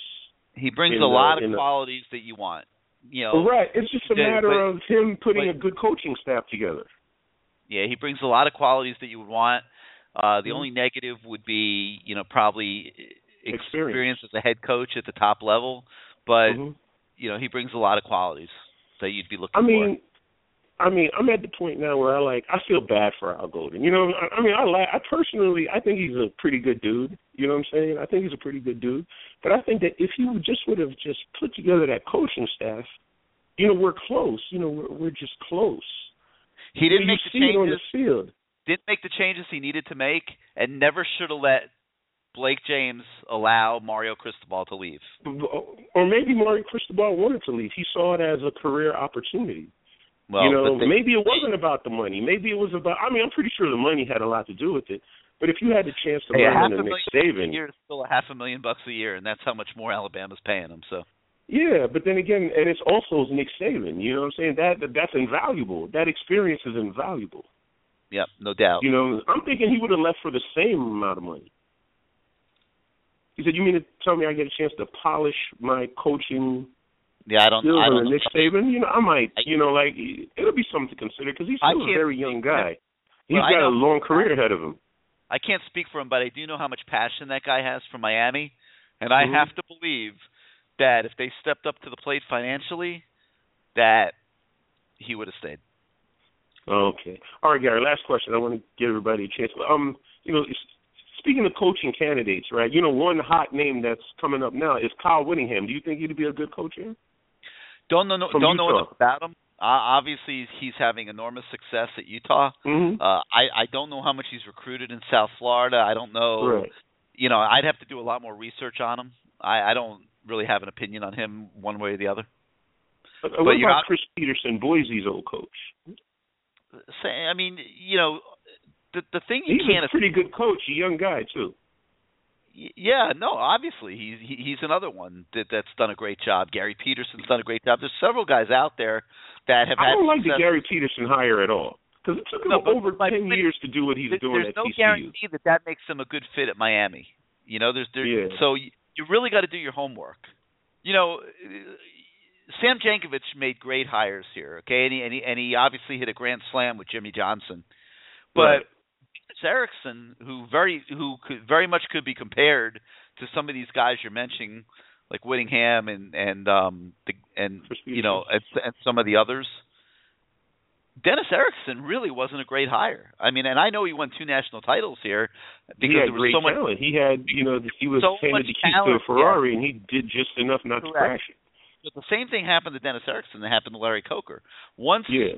that a lot of that talent left and he had to stand on his own two feet, the program went down. And Right. so you know, you really got to do your homework on these guys. This is a unique program. This isn't like Yeah. you it's not like Boise. It's not like TCU. This is a unique program and it takes unique qualities to to be able to be successful here. Already? Yeah, well, I'm hoping they, I'm hoping they bring in the right guy. So I'm just hoping that Al Golden could do enough to save his career at this point. You know, Well, I feel right bad now- for the guy. I'm just hoping he could do something to save his career. I mean, not Right at, at not at Miami, but at you know his future coaching career. Well, right right now it's it, the resume's taking a big hit, so we'll see what happens. It's not looking good. I All right, mean, I- Gary, thanks a lot. And when you when you show up in on national TV and you go up 358 yards in the first half, it doesn't help the situation. I mean, he's a nice right, guy. I just want to see him land on his feet, just not here. He's a very good guy. I mean, he Yeah. really is. And I know some people like him, and some people don't like him, like anybody else.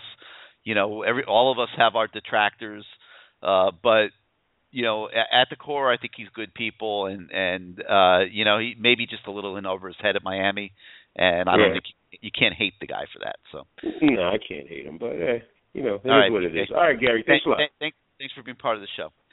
Okay. All right, six four six five nine five two zero four eight. Hit the number one if you want to come on the show. Let's go out to three four seven. You're now live on King Sport Live. Gary, what's up, man? This is Kwame. What's up, Kwame? How you doing this week? Didn't I tell you it was going to be a one-game season? Yes, you did. Yep. And you know, I I- I just want Canes fans to rejoice. It's a win-win. You know, either we were going to win the Coastal and get to the ACC championship game for the first time, which is shocking, or we were going to get a new coach. And uh, I, I'm of the opinion uh, uh, like you, Gary, I think this is going to be a very attractive job. Uh, it, I mean, from a facility standpoint, I mean, Miami's never been the best, but at least they can show the kids around the campus now. I mean, you know, back in the day, you you couldn't take them around that much. It was nothing to see. You know, for the most part, I, The campus, I, I, frankly, campus is better than it's ever been. The football facilities are better than they've ever been. They're building a sports medicine complex to look out for the players' health right next to the practice field. Um, working on an indoor practice facility. Coaches are being paid more than they've ever ever been paid at Miami. I think it's going to be very very appealing. very appealing, very appealing for a head coach. It's just a a matter of you know who they hire, you know, uh, and, and those assistants, you know. So I I I think we have to ride this out. you know, that obviously the coaching staff has gambled and lost, in my opinion. Uh, for instance, if, with this offensive line, we've been talking about their struggles. You know, they had a chance to go pick up this. I mean, granted, he was a questionable kid, but he's a good kid. Got caught up in a, a, a sort of a shaky situation. But that kid out of Florida State, Ira Denson, I, I could use him at left or right guard right now, particularly Alex Gall's place. But they chose not to pick him up. You know, a couple of guys they've whiffed on when it comes to guessing, you know, in, in talent, talent evaluation, because you know some of these guys are just not panning out. And, and and then you see other guys like Thurston Armbrister, who's got eight tackles in the game on on Sunday, and I'm just like, you know, what's going on here? You have all of this talent that you have on the roster, uh, supposedly, and you're not making the best of their strengths. I mean, Tyriq McCord, God bless his heart, you know, he reminds me of that kid from West Virginia, you know, who's playing for the Seattle Seahawks right now. I can't think of his name, but he is a rush end. You know, you, you don't take away from what his strengths are, and it, it, they don't put their best players in a position to win, and and that's their Achilles heel, man. So I'm I, I, I'm I'm very much looking forward to to the end of the season. I'm already I'm already there now. I'm, I'm contemplating in my head, you know, who could we possibly get? You know, I would love to steal that kid Chavis from uh Texas A&M and, and, and Orgeron and get those two guys together. You can't you can't bring somebody in who's never been a head coach. Oh no, no, no. I'm talking about. um I would love to get Chavis as a coordinator. I, I'm all in for Cristobal. I am all in for Cristobal. I, I, I want to proclaim it now. I'm on the draft Mario campaign because I I think like you know I, I think he can be Al Golden 2.0, uh, but instead of you know not making you know correct hires like Al Golden has with his assistants and bringing then the whole Temple staff to Miami, um, he's he's yeah, this stuff would not right be flying if he were the head coach. That I could say with very much confidence. That's right. I mean, he, he's going to have quality assistants. I I, I want to see the Ed Orgerons come back home. You know, I want to see you know s- some of these um, top-notch assistants who I hear bandied about start using that, like the, you know the guy Robertson who's at um, Auburn now, who's the DB coach at Florida. I want to see him in Miami because he's actually from Miami, from my understanding. Yeah. The DB former DB coach from Florida. I want to see like top-notch assistants who can recruit the area. You know, who who can lock these kids down. We don't have that right now, and it's it, we sound like a broken record. I mean, I, Gary, I lost two hundred dollars on this game. I I was foolish enough to to bet my money on change with this program, and um, I came up short. But I'm, I'm man enough to admit that. But I'm I'm happy because I know I know this was it for him. There's no way in God's green earth. I don't care what he does for the rest of the season. What AD in history has let a coach stay on staff who's lost to the arch rival for five years in a row? You can't name one. Butch Davis.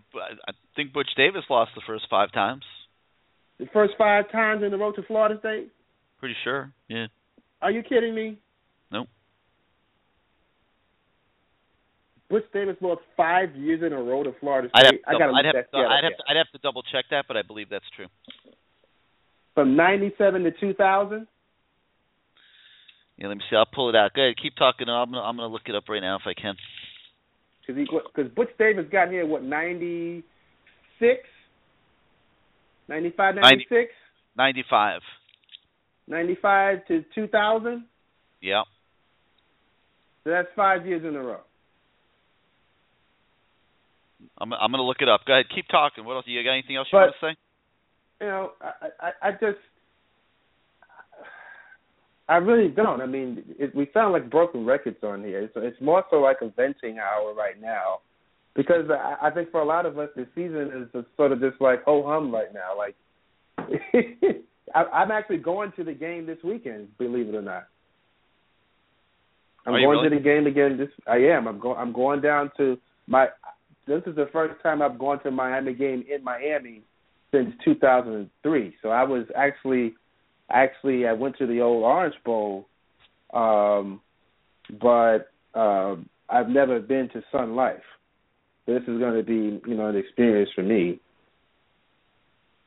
Okay, I, I'm I'm correct on that, Kwame. Five years in a row. Correct.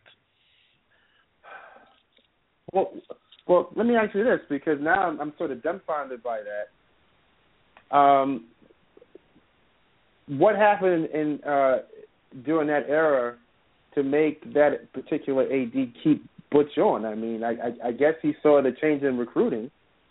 Well, you got to remember they had the probation in the middle of Butch's tenure instead mm-hmm. of at the Mhm. beginning. So that you know that was a factor, and you could see the program getting better and better. You know, that you you could see the progression. I don't. You can't see that here. I guess that's maybe the difference. You can't. I, I, Yeah. We we don't seem to be progressing.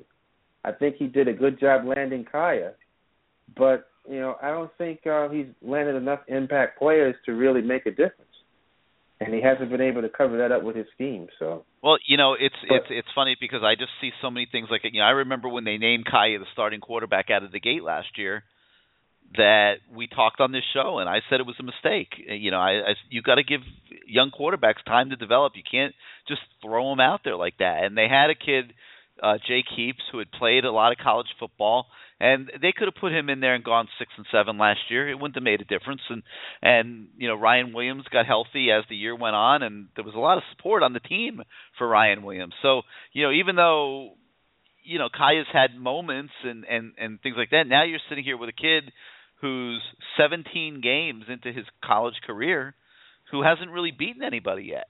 And he hasn't been allowed to grow at the right pace. And you know, there's quarterbacks out there, the guys that were the top-rated quarterbacks in the country that went to other programs who aren't even close to seeing the field yet in in their first two years.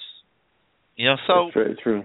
now that doesn't mean a freshman quarterback can't be successful, but ideally, unless a kid's really far along, they need a couple years to to really Well, develop I, I, before you they're know, I can't, I can't, Gary, I can't really say that about this kid Kaaya. I mean, he went to the Lions then, and granted, he came up short, but he had a hell of a ball game.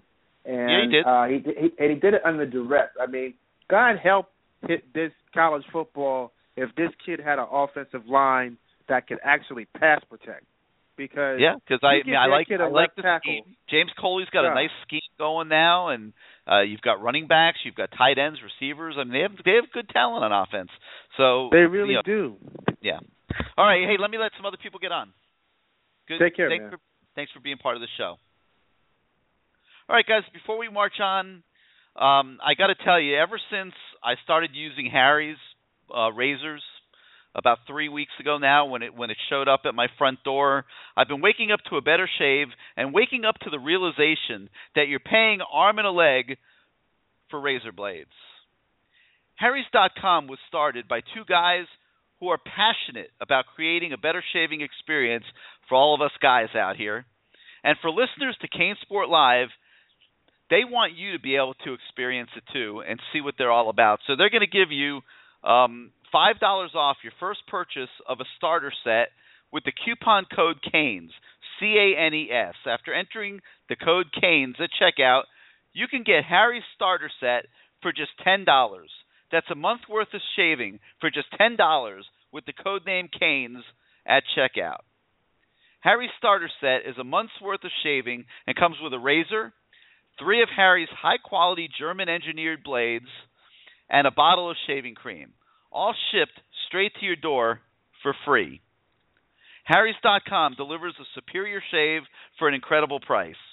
Harry's bought a razor factory in Germany that has been crafting some of the world's highest quality blades for almost a century. By cutting out the middleman, Harry's offers an amazing uh, shave at a fraction of the price of the blades that you go buy in the drugstore. Shipping's free, and the blades go right from their German factory straight to your door at factory direct prices. Say goodbye to choosing between expensive brands or cheap disposables and say hello to Harry's. High quality blades at a price that you'll love. So go to harrys.com right now. Enter the Cane Sport Live code name, Canes, C A N E S, at checkout, and you'll get $5 off your first purchase, a month's worth of shaving for just $10 with the code name Canes at checkout. That's Harry's.com, code name Canes. All right, moving on with the show. Um, let's go now to the 240, where you're now live on CaneSport Live. Gary, what's up, my man? This is D Black. Hey, what's up, D Black? How you doing this week? I'm good. I'm good. You know, I was up to like two, three in the morning on Saturday night watching that watching that Florida State Miami game. well, you know, a lot of you, you've you've picked up a lot of fans this year here on CaneSport Live, so I'm going to give you the floor now and tell us what you thought. Um, Gary, that game could have been it could have been like thirty something to three easily. Florida State made a couple a couple boneheaded plays. Um, for the life of me, I don't understand why Deon Bush and you learn this even playing from Pop Warner or Optimist, what they call it down in, in, the, in the Dade County area. If you're running an option, and if the defense, if the response, if the defensive end responsibility is the quarterback, you know, corner, safety, or linebacker has the pitch man. So I don't know how they run it in their scheme. So, I, but I'm, I'm, I guess I'm assuming that Deon Bush was supposed to take pitch man. Yeah, Why you're you're, he you're assuming correct. Exactly. Why he didn't take the pitch man? It, it's No, he was me. supposed to go. He was supposed to take the pitch man. He messed up. Yeah, yeah, that's what I'm saying. I said why he didn't take him is beyond me. I just I I I just don't understand. And my thing is on defense. I know they're gonna I I know they're gonna give Dalvin Cook the ball because he can tote the mail. He dots that I. He anybody plays football, they know the saying. He can dot the I. So I'm putting eight nine guys in the box, and we've known Everett Golson his whole career. He's been a, he's been a turnover machine. So, yo, let's line up man to man on the edges, eight nine in the box, and make him beat us. If he if he beats us with his arm, you know what? As a defensive coordinator, you're supposed to say, I'm gonna live with that. And if you can hold Dalvin Cook to maybe hundred yards, you live with that. But Dalvin Cook shredded us for two hundred and twenty two yards or twenty two carries. Do you uh, do you know we in the past four games, Gary, we averaged we give up a total of 318 uh, yards just in the first half. Just in you know the first half. Do you know that's more yards we've given up in 10 years? Since 2001 to 2010, that's more yards we've given up a whole game. In a whole game. From 2001 to 2010, we averaged oh, almost like 298 or 300 for a game. I know. And these dudes are averaging 318 and a half. So, c- come on, Gary. Yo, I'm sitting there and I'm watching the game. I mean, it's it's unbelievable. I mean, it, it it is unbelievable. Gary, and it's like, you know, and they, and, and they're all college players. And, and let me make this clear, first and foremost, because you hear you see a lot of people on the message board, and they're coming down on the fans because they think, you know, we're not for the children. Let me make this. Let me make this first and foremost. I absolutely stand and ride with those young men, and I feel sorry for those young men. And watching that game Saturday night and seeing Jamal Carter and a couple of them other uh, young young men sit on that bench after that game was over, and the look they had on their face, I felt bad for them because they laid it out on the line only to have their coaches not bring it home for them and put them in the right position to make plays and to win this game. I felt bad for them. So, do I want a new coach? Yes, I do. But do I want the players to go through what they're going through? No, I don't. I don't want that for them. I don't want that for my beloved university that I love since '85. But the proof, it is what it is, Gary. Like, like, you know, like, like Denzel said in The Equalizer, you got to be who you are in this world. Right now, that's what they are. Al Golden and his merry band of men, that's what they are. Very, very, very subpar. And I'm not going to say all of them because the Titans coach I feel is very well. James Coley has his moments, and I feel Ice Harris has done a good job with the running backs. It's mainly the defensive side. You know, the defensive line. I'm still looking. I'm still looking for the D line. I, I put the whole D line on the milk carton. When you find them, kid, there's a reward. Anybody that can find the D lineman, there's a reward. They're missing. Except for number seven, but I agree with you, Gary. He should be redshirted. He should be. He shouldn't be playing. It just would have been in his best interests, you know. He, but but I will admit, and I and I wouldn't have said this in training camp because I wouldn't have believed it. But he he is the best defensive lineman on the team right now. And you and you can see that just watching. And, and, and a caller made a good point that I was noticing when I was watching it. Because when I was watching the film, and you know, on the weekends I let my sons stay up a little later, so we was watching the film, and they were talk. My, my my oldest son was talking about Tracy Howard. Mind you, my old, my oldest son is only nine years old, and he was like, "Daddy, why isn't he looking for the ball?" I said, "What are you talking about?" Because I wasn't looking. He said, "Look, rewind it." He said, "He's not looking for the ball, Daddy. He's playing looking lean technique, but he's not looking for the ball." Gary, this is a nine-year-old, and we're talking about a five-star recruit. Come, come on, Gary. I mean, really? Yo, two plus two is always four no matter where you are in the world, Gary. No matter if you're here, if you're in Africa, you're in Asia, South America, two plus two is always four. And I say that to say Paul Williams is a is a terrible coach. And that's why a lot of the South Florida high school coaches don't like him. Well, you know, when you when you see your best defensive back, Deon Bush, make a mental mistake like that on the first series of the game, it, it just makes you wonder how well prepared he is. Exactly, exactly, exactly, Gary, and it's all, and, and it goes back to what we were talking about coming off the Cincinnati game. How are you not prepared for a team when you had a bye week and you look like that? And then it's like, well, when you give up, let me tell you, when you, I think you would agree, when you give up 358 yards in the first half, you're not prepared. They're not no, that bad. Not I mean, I mean, listen, I'll I'll agree with it. Anybody wants to make the argument that the roster is not complete? No argument from me at all. Okay, but they're nowhere near. They're not 358 yards in one half bad. No, Gary, that's almost 400 yards in a half. I know. That is that is ridiculous. It it almost seems to me, Gary, going going into the Florida State game, that that staff was believing the hype that Dalvin Cook wasn't gonna play. It it, it almost seemed like they let they they let their hair down like, whew, I'm glad we don't gotta face him. Until they get there and they see him warming up and they see, oh shit, excuse my friend, oh he's playing. So now we got to go in here and try to come up with a scheme to stop him because we really didn't practice for him all week. That's what it seems like, Gary. I mean, I'm watching this film and I'm like, I'm like, yo, it's just like the, the floodgate is open, like Mount Rushmore. Like yeah. just war. It's just he was just shredding us. Ten yards to carry, twenty-two carries for two hundred and twenty-two yards, Gary. Yeah, it Come was, on, man. it was it was really unbelievable. All right, you got any other any other points you want to make this week? Um, it was something I wanted to point out. Somebody said something. Oh, in 2000, Kwame, 2000 Butch Davis. That's when we finally beat Florida State in 2000 yep. with the drive. He lost the first with five. The drive. Exactly with the drive.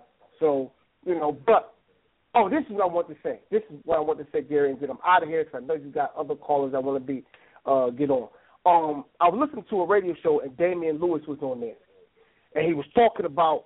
He was saying, you know, you got to take the good with the bad. If you're not winning, you know, if you're winning, you're the best coach in the world. But if you're losing, you gotta you gotta accept that criticism as well. He's talking about Golden. And he said everybody talks about the cloud, the cloud, the cloud, but no sanctions ever happened. He said, but when he was there, there were sanctions, major sanctions, but they had the the right people to lead the organization. They had a coaching staff that really buckered down and knew how to evaluate talent and and get the players in the right position. That's all we need here. And I'm a, I'm gonna stamp that with with you and a couple other people with the Mario Cristobal thing. I think he'd be the right guy for the job. Um, Gary, I'll talk to you at, uh, next Tuesday. See how this Virginia Tech game goes. I, I really don't know how it's gonna go because our defense is just that bad. They may look, they may have this Virginia Tech quarterback looking like Michael Vick out there. I, you just you just don't know. They, well, but keep you know, your home, Gary, and I appreciate they it. should win this game without question, but you're absolutely right. You can't predict anything with this team because of uh, those factors. All right, man. Hey, thank you as always for being part of the show. All right. All right, six four six five nine five two zero four eight. Six four six five nine five two zero four eight's the number. If you want to come on the show, remember all you got to do hit the number one. It'll let us know. Let's go out to the five six one now, where you're now live on CaneSport Live. Hey, what's up, Gary? It's uh, Scooter from West Palm. Hey, what's up, Scooter? What you Scooter. got for us? Oh man, a lot of negativity on here. Uh, I know, man. I I thought I didn't think we were ready for therapy, but I think we are. yeah, I mean, um, the thing these guys got to understand is, you know, uh, he came in to all this un- unknowing. Like he didn't know about the cloud. He didn't know about all the the sanctions, and I mean, he needs time to get this thing together. You know, uh, You know, I I, that- that's- that's I would I would point. be in total agreement with you if Uh-huh. they weren't walking out there this year doing the exact same things that they've done every other year. I mean, this is beyond needing time. I, I you know this this this is, this this has become you know when you're giving up 358 yards and and it wasn't you know for the third time this year over 300 yards and a half.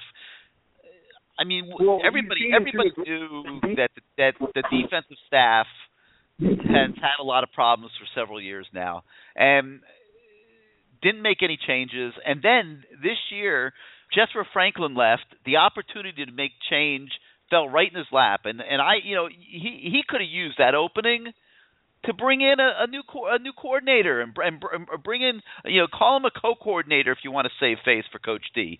Coach D needs help. I mean he can't do this himself. I mean he might be a good guy and a good football coach in a different role, but it, he can't do this Miami defensive coordinator thing himself.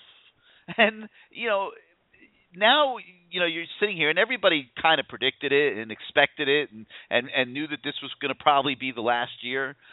But this is more than a one year problem. That these decisions that have been made and are continuing to be made are setting this program back you know way more than just, just this year in my opinion. Well, I, this is the, thing with with Coach D. All right, Coach D, his philosophy is uh, you can't be as aggressive as he is on defense. You got to give a little cushion. You don't have to blitz all the time. You know, uh I grew up watching you know he's Penn State. aggressive? wait wait you What's think that? he's aggressive on defense Well, he's getting burned. I mean, look, Dalvin Cook's uh, burning him up.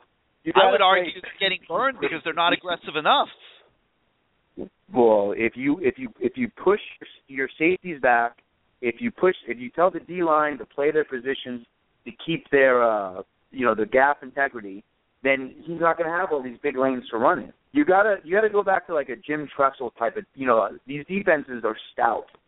You got to go bend don't break. You'll give up seven yards, you'll give up maybe five yards, but you're not going to let Dalvin Cook thrash you for touchdowns. Hey, I, You you, got- know, you you're, that's one. like, That, uh, all right, uh, wait, time out. That's Mhm. one philosophy. Okay, bend but not break. Bend, but that's but that's not working here. Okay, and you can go the other way.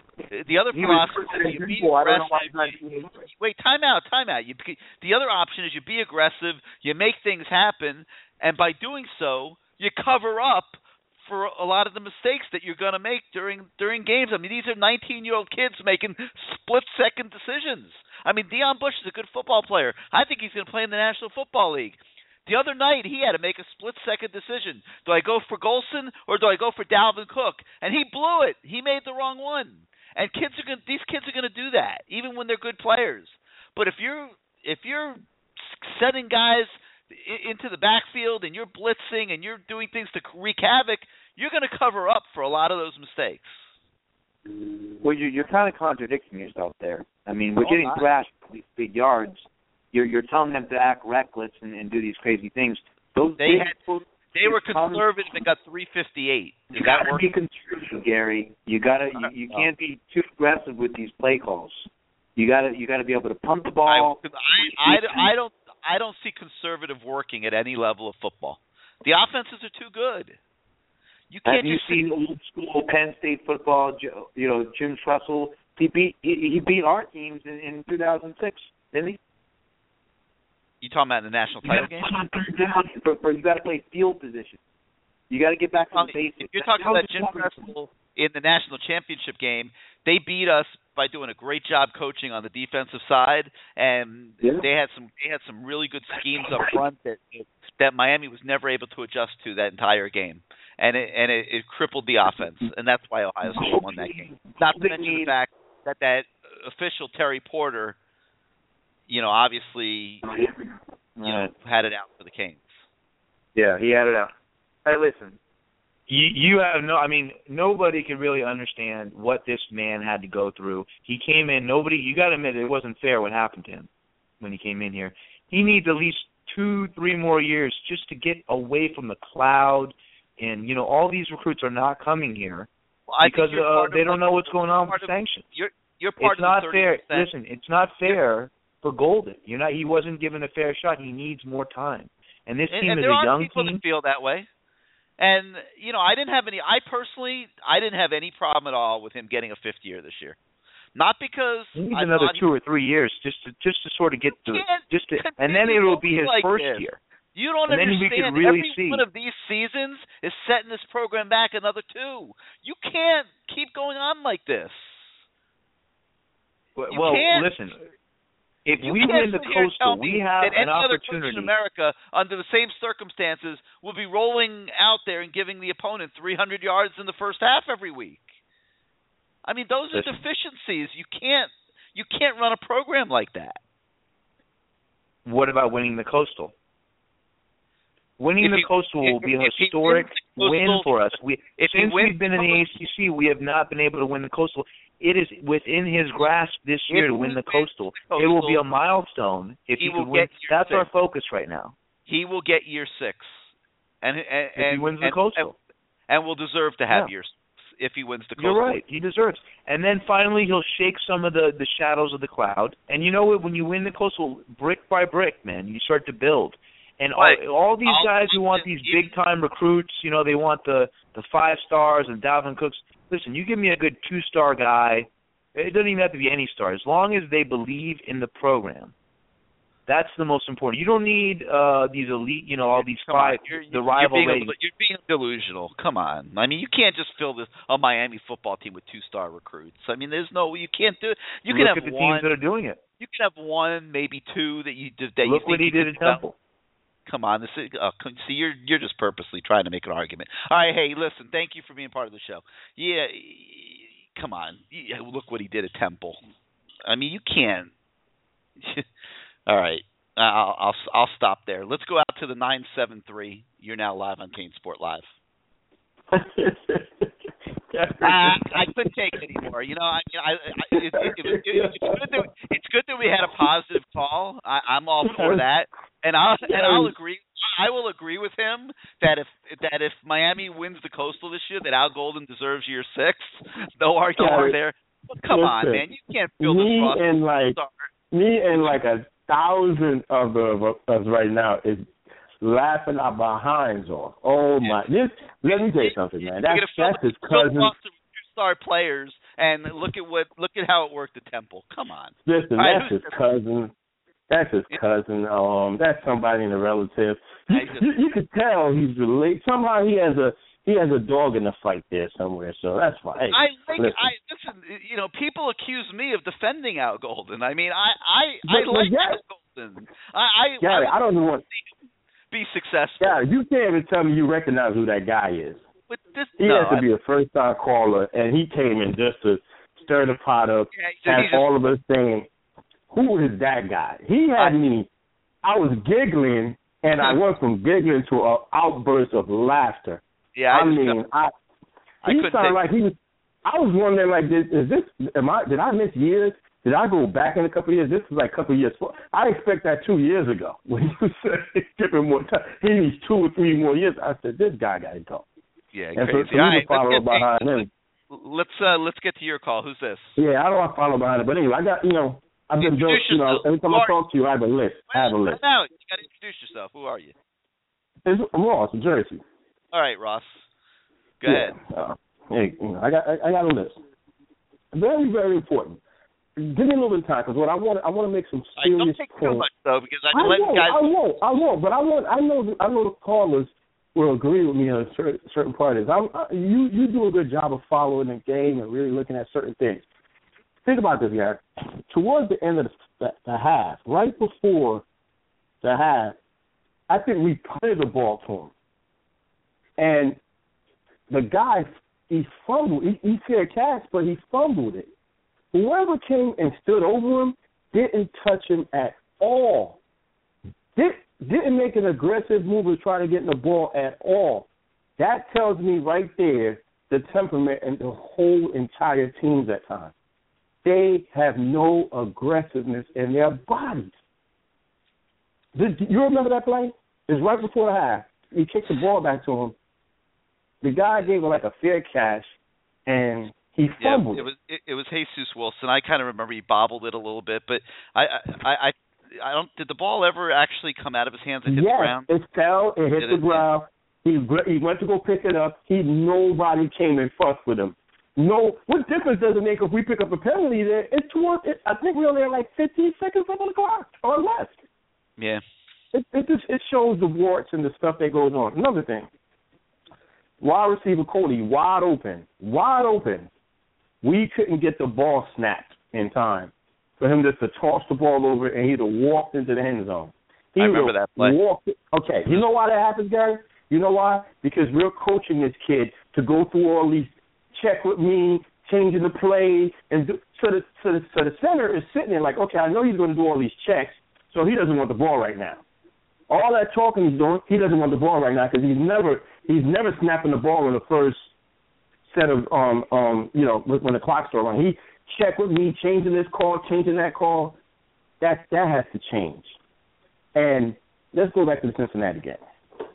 I said right after that game, I do not want this man to win another football game for us.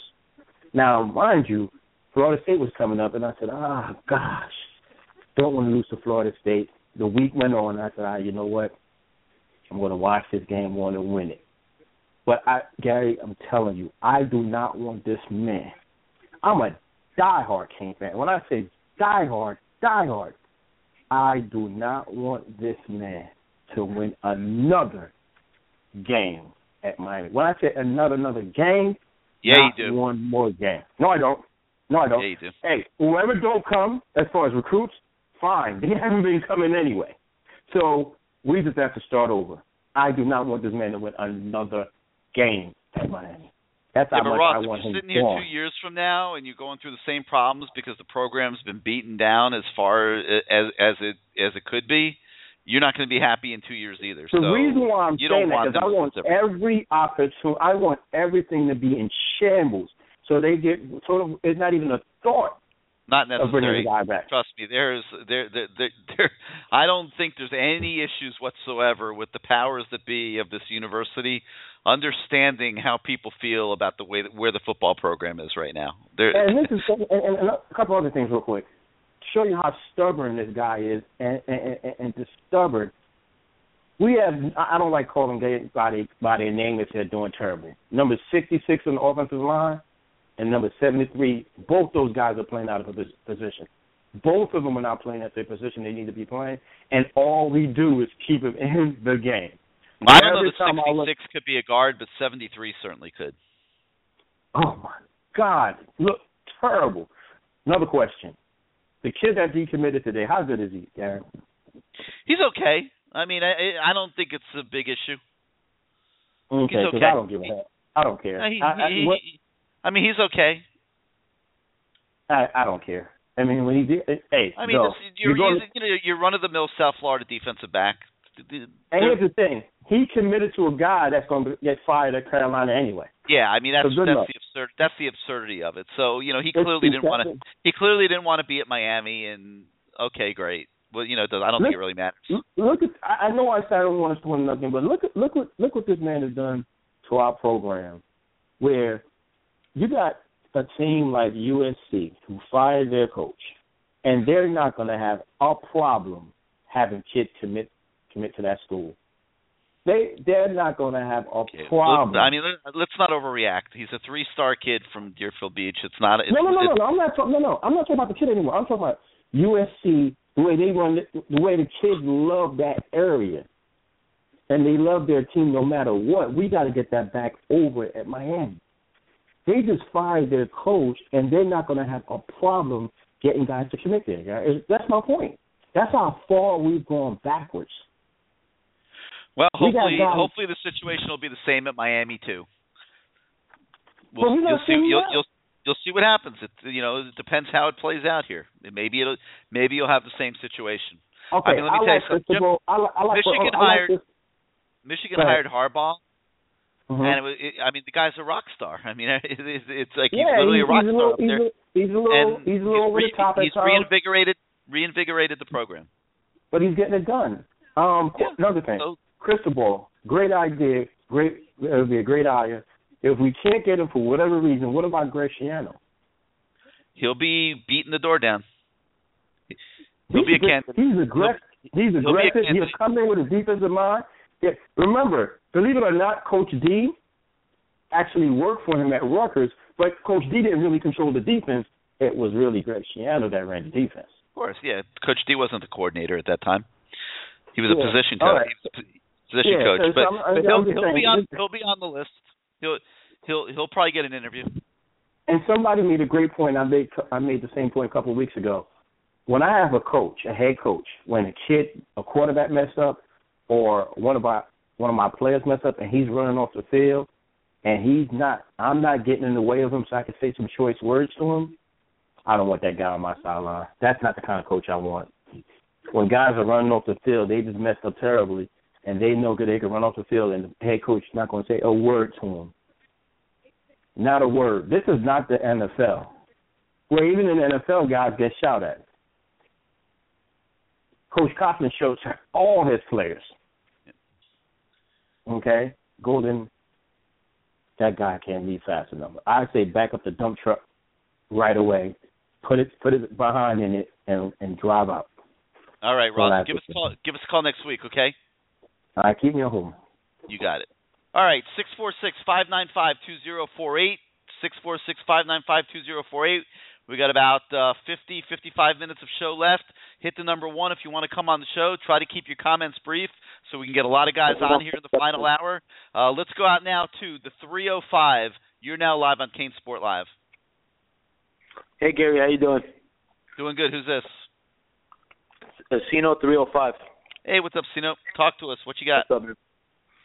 Gary, can you do me a favor? Can you give me your top three um, potential uh, coaches that you think uh, will? I I cannot because I wouldn't even want to begin doing it because we don't know who was in the pool yet. I mean, what if I throw out three guys and then say, you know, and I'll just throw out as an example, not because I think he's top three, but you know, what if Chip Kelly becomes available, or you, you know what I'm saying? So, you know, we don't know yet who's in the pool. And number one and number two, I don't think Coach Golden has exercised his final life yet. I think if they if they can get their act together here and run the table, and maybe upset Clemson and win the Coastal and get to the the championship game, that he's gonna keep his job. So, Gotcha. you know, I'm not, I I'm mean, not really throwing my a- around on new coaches. Yeah, that's going to be a. There's a slim chance that he does well, yeah, but but but slim chance is fine, but it but it's still out there. So Oh, I was being kind with a slim chance. yeah, I I, don't want to. uh, I just don't personally want to spend a lot of time talking about new coaches because I don't think we're there yet. I think we got plenty of time for that.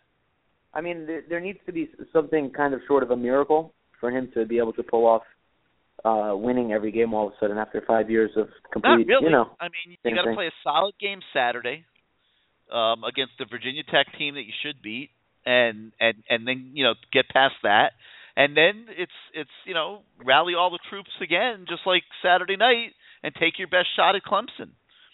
And and if you win Right. that game, you know then you've got Duke, Virginia, North Carolina, a Georgia Tech team that already has three conference losses, and Pittsburgh. And you know, no, that none of them are easy games, but they're certainly all winnable. I mean, it, it's not out of the question. I mean, every every year these games are winnable, but I mean, Clemson's going to be tougher than Florida State. There's, you know, I mean, they're they're probably a better team this year. Um, anyway, we we know all this stuff. We'll see what happens, but they don't um, have a Dalvin Cook I mean, They don't have a guy like Dalvin Cook that's going to take the game but their over. Quarterback may be better than Florida State's. Yeah, he probably and is I think better. their defense is maybe even better too. It'll be it'll be similar, you know.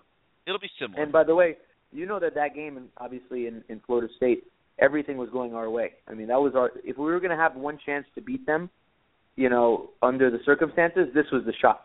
You know, we had everything pretty much the ball bouncing our way. We had the final drive. We had it all. This was our shot, and it didn't happen. So you know, beating Clemson is going to be, you know, probably you know more difficult. But anyway, with that being said, um, yeah, I mean that's my only. That's really my only uh, thing that I'm looking forward to. I think probably anybody else I've spe- spoken to in Miami that you know is, likes the, the Canes. The only thing that they're interested in is when is Golden leaving? When are we getting a real coach? When is his team going to come back? Because it's not going to happen like this. No. So that's really the only thing that I wanted to know. You know, is, is because I'm sure you know there's nobody in in the program right now that I know. You know, I mean, I know some people that are, you know, big in the in the in the school in terms of, you know, on the top uh, board and all of that. But um, you know, they don't really, you know, I don't talk to them that often enough to get any information. Uh, so you're the guy I think that probably, as, as far as everyone on the site refers to, I think you're the guy who probably hears and knows the most. And I'm sure if there's something out there you've heard, you've probably heard some. No, there's there's there, really not. Like. I don't think that they're at that point yet where they're interviewing people or putting their final list together or anything like that. I I, I think they're letting it run its course. Now, Tell me this: know- is it is it coastal or bust for Golden? I mean, if he doesn't win the coastal, he's done. I don't see how it could be any different. You know, I I think that the Not sure outcry would would be i- i- if if that was acceptable. I think the outcry would just be deafening, uh, and justifiably so. Okay, so we can we can expect then either he wins the coastal or probably gonna. Well, it's not my correct? decision. I'm just giving you an opinion. I mean, no, I I I, I, I think heard, if they're playing in a nondescript bowl again, and or you know, or worse, and and they're not able to to win the coastal this year, and that that they're going to probably make a change. Yep. Well, I think that's what the fans are upset about. There's no, you know, there hasn't been any expectations set by the athletic director, and you know, where everybody's just up in the air Well, seeing this. in team. fairness, Blake Blake's got to stop talking. Okay, Blake shouldn't be saying anything. In all honesty, you know he's he's setting himself up to be a target if he keeps talking, because because what's going to happen is the rat's going to turn to him, and I and and I like Blake, and I hope he understands that. You know that he needs, to, you know, he can't be making statements one way or the other right now because th- this is a moving target and things are not looking really good. Okay. All All right, right, man. Hey, thanks for Thank being you, part of the show. All right, thank you. All right, let's go out to the 805. You're now live on CaneSport Live. Hey Gary, what's going on, buddy? It's uh Cali Six Cane. How you doing, man? Hey, what's up, Cali Six? Talk to us, man. Um, talk. I want to talk to you about just uh, Butch Davis's uh, overall motivation. I mean, he's 63 years old, and I, ju- I just want to hear your opinion on that. I, I'm not sure where he lives, you know, where he spends most of his time today. I know he obviously he works as an analyst, but what what do you think about his motivation? I think if Butch were to get another shot at Miami, I think he would be highly motivated. I I think that obviously he's in at the end of his coaching career, and it would be his last shot. And let's be honest, Butch Davis, based on what he was able to do at Miami eventually, has underachieved in his coaching career. You know, he went to the Cleveland Browns, really did nothing. The the problems at North Carolina, you know about, and considering how well he did at Miami and left before he finished the job, he has a coaching career that's kind of empty. And and I think that you know he would come to Miami very highly motivated to do well and and and finish a, a life a, a, an adult lifetime worth of work as a football coach off in a glorified fashion. So you know I don't think that's the problem. I I, I think you know when you're putting positives and, ne- and negatives together, you know I I think it's hard to hire a football coach that's 64 years old. Uh, you know, I think what ends up happening is they, for whatever reason, you know, you look at the history, Bobby Bowden, Steve Spurrier, a lot of these guys fade late in their careers, and then you're you're left sitting there. You know, Frank Beamer would be one right now. I don't think Virginia Tech's at the level they used to be, uh, and you're left sitting there. Oh my God, what do we do now? And you you know you you end up having a you know you, you want to be respectful of what they've done, and yet you end up holding on to them longer than you really want to or should, and it creates a whole other set of problems. Now that didn't stop them from hiring Jim Larrañaga for basketball so which is a you know Sure. a similar situation. But you know football's a little bit different and you you need a lot more energy in, in football and uh, and and there's a lot more details involved and uh the, the the hours are incredibly ridiculous and and things like that. And in a lot of ways it's it's a younger man's game. And uh so you know when you're lining up those pluses and minuses I think that's what will mostly come up on the negative side for Butch. Uh you know in addition to the problems he had in North Carolina if you're asking me personally you know what I'd like to see I would like to see them hire Butch, but not as the head football coach. I would like to see Butch hired as an assistant athletic director for football, and you know, be brought into the athletic department and work in tandem with the football coach. Maybe you know, a younger coach like like a Rob Chudzinski or a Mario Cristobal, and work in tandem with them and help develop them and and and get this program back on track uh, if if I were the athletic director, I think that's something I would be looking very closely at. And I don't know if Butch would go for that or not. Um, but I would certainly, you know, be looking at taking a shot at something like that if if, if I could. Uh, so that's just one idea, you know, one way of approaching it. If if if you don't feel that you want to hire a 64 year old Butch Davis as your head coach, um, but we'll see what happens. Right now, it's still Al Golden's show, and he still has a chance. You know, he's he's I think he's got to run the table, but he still has a chance. Right. You're no, you're right. He does have a dying chance. Um you know, Butch Davis, he was a D line coach for the for the um Hurricanes, then he became the D coordinator for the Cowboys. Is there anybody in the NFL ranks that used to have Miami ties that may not be a high profile person, but they're kind of like a coordinator type that's been pretty successful that we should know about? You know, if you add the other elements of having maybe recruited before, uh, having a, a reputation with the with the coaching community in the southern part of the state, to where you get that immediate respect and things like that, I think it's going to be pretty hard to take a coordinator out of the NFL and make him the head coach at Miami. You know, Yeah. I and it could happen. I you know anything could happen, but you know to me, I really think that you know you need to to bring somebody down here right now that has a, a little bit of a greater familiarity with what they're dealing with. What is um Cristobal's draw to the uh South Florida coaching community? Do you, do those guys have a great deal of respect for him, and what what do they like about him? Yeah, they do. You know, his, he's one of those contagious personalities. He he's he's so driven and and so enthusiastic and um so passionate about what he does and uh, you know, I think the people around him feed off of that and and uh, you know I think that uh it's a mindset that fits well with high school football coaches and uh they kind of speak the same language and um so yeah, I think he is very well liked. I, I think you know he recruited South Florida for a long time before he became the head coach at FIU, and then uh, of course in his time at FIU, he was recruiting every single high school in the state of Florida and visiting every single high school in the state of Florida. So he has a relationship with all the high school coaches throughout the state. Brings a, and that you know brings an enormous amount to the table, and you know, I, I would like to see him get back to being part of this program one way or the other. If if if he doesn't get a head coaching job somewhere else, which I think he does have a chance to do this year, and the Miami administration decides that they don't feel he's ready to be the head coach yet at Miami, um, I think it would be very advantageous for the program to figure out a way, you know, to get him back in the building because uh, he does bring a lot to the table. Yeah, I'll, I'll close out just by saying this. I I think that um, you know, God bless Golden. I, I hope you know it does work out for him. I'm I'm one of the guys that actually is rooting for him. I hope that we kind of win the rest of the season. And I want to play FSU again again.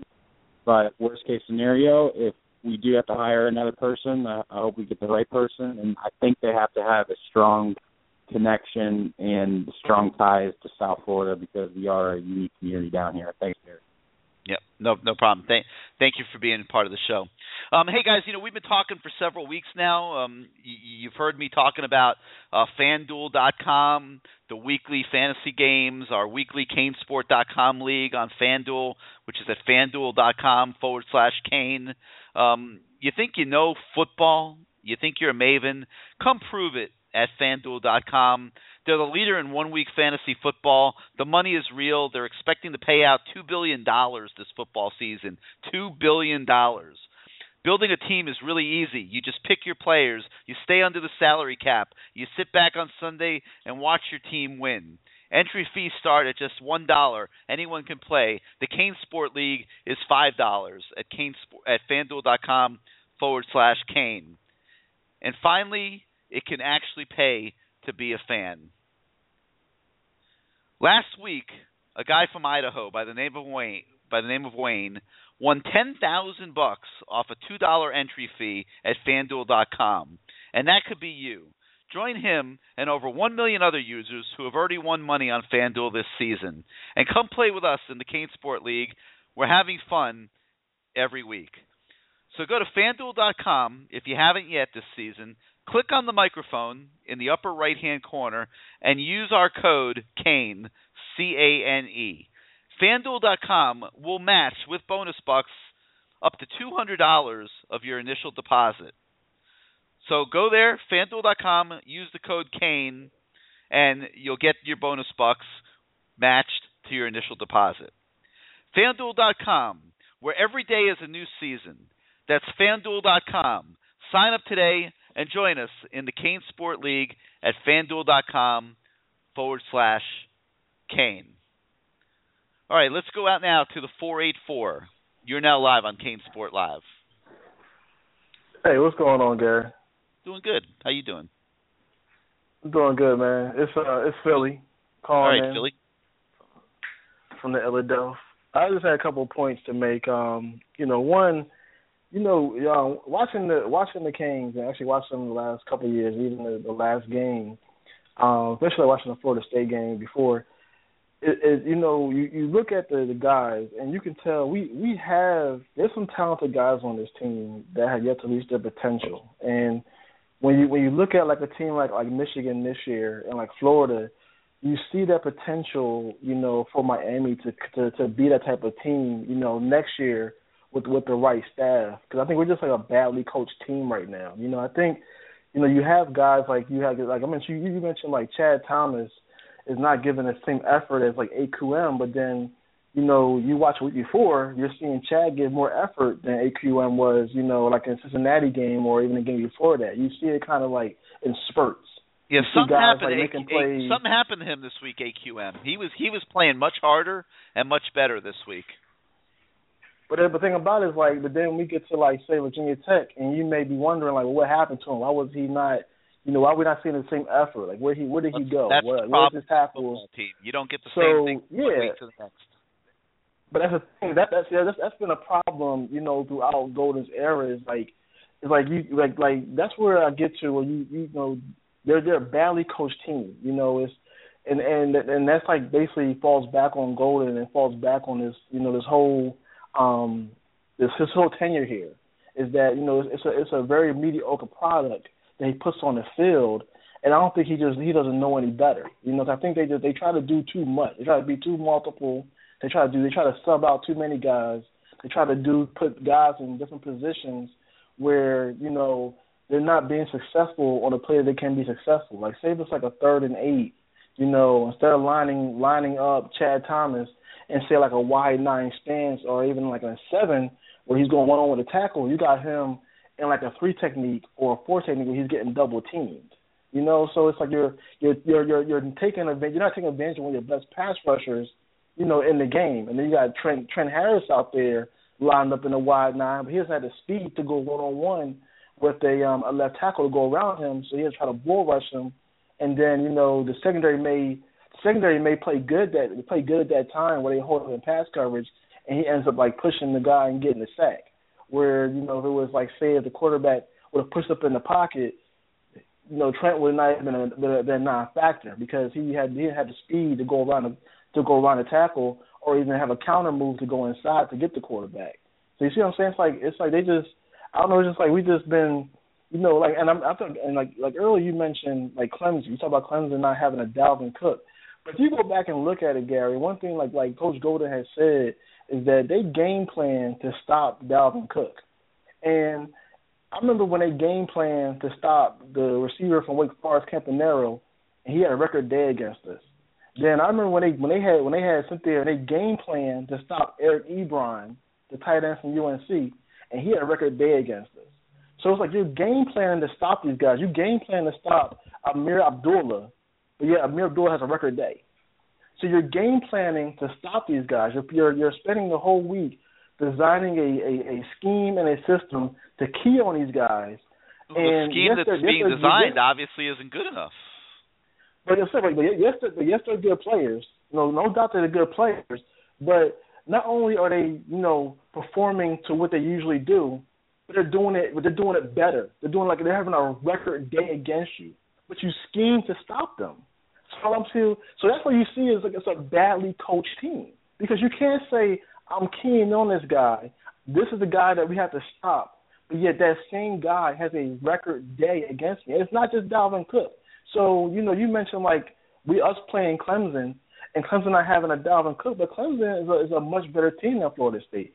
Clemson has Deshaun Watson at quarterback. They have a, a, a five star recruit in Ray McCloud who's a, who's a player. They have a five star receiver in Deon Cain who's a player. They have a receiver um Ar- Artavius Scott who wanted to go who wanted to be at Miami, but Miami didn't recruit him. So he's over at Clemson, and he's like one. He's one of the best receivers in, in the um, if not the ACC in the country. You know, Clemson is a complete team, and they and they have more Dal more Dalvin Cooks. You know, and it's like not saying Well, Dalvin we'll Cook's find not, a not, not, not, not, not a great player. I mean, no doubt. But you if you look at it like like Clemson is a much better team than the team we just faced. You know, they're only allowing like two point seven yards a carry. You know, for their for their opponents. We're you know, and, out. and and so we couldn't rush the ball at all against Florida State. We're playing against a team that's even better against the run.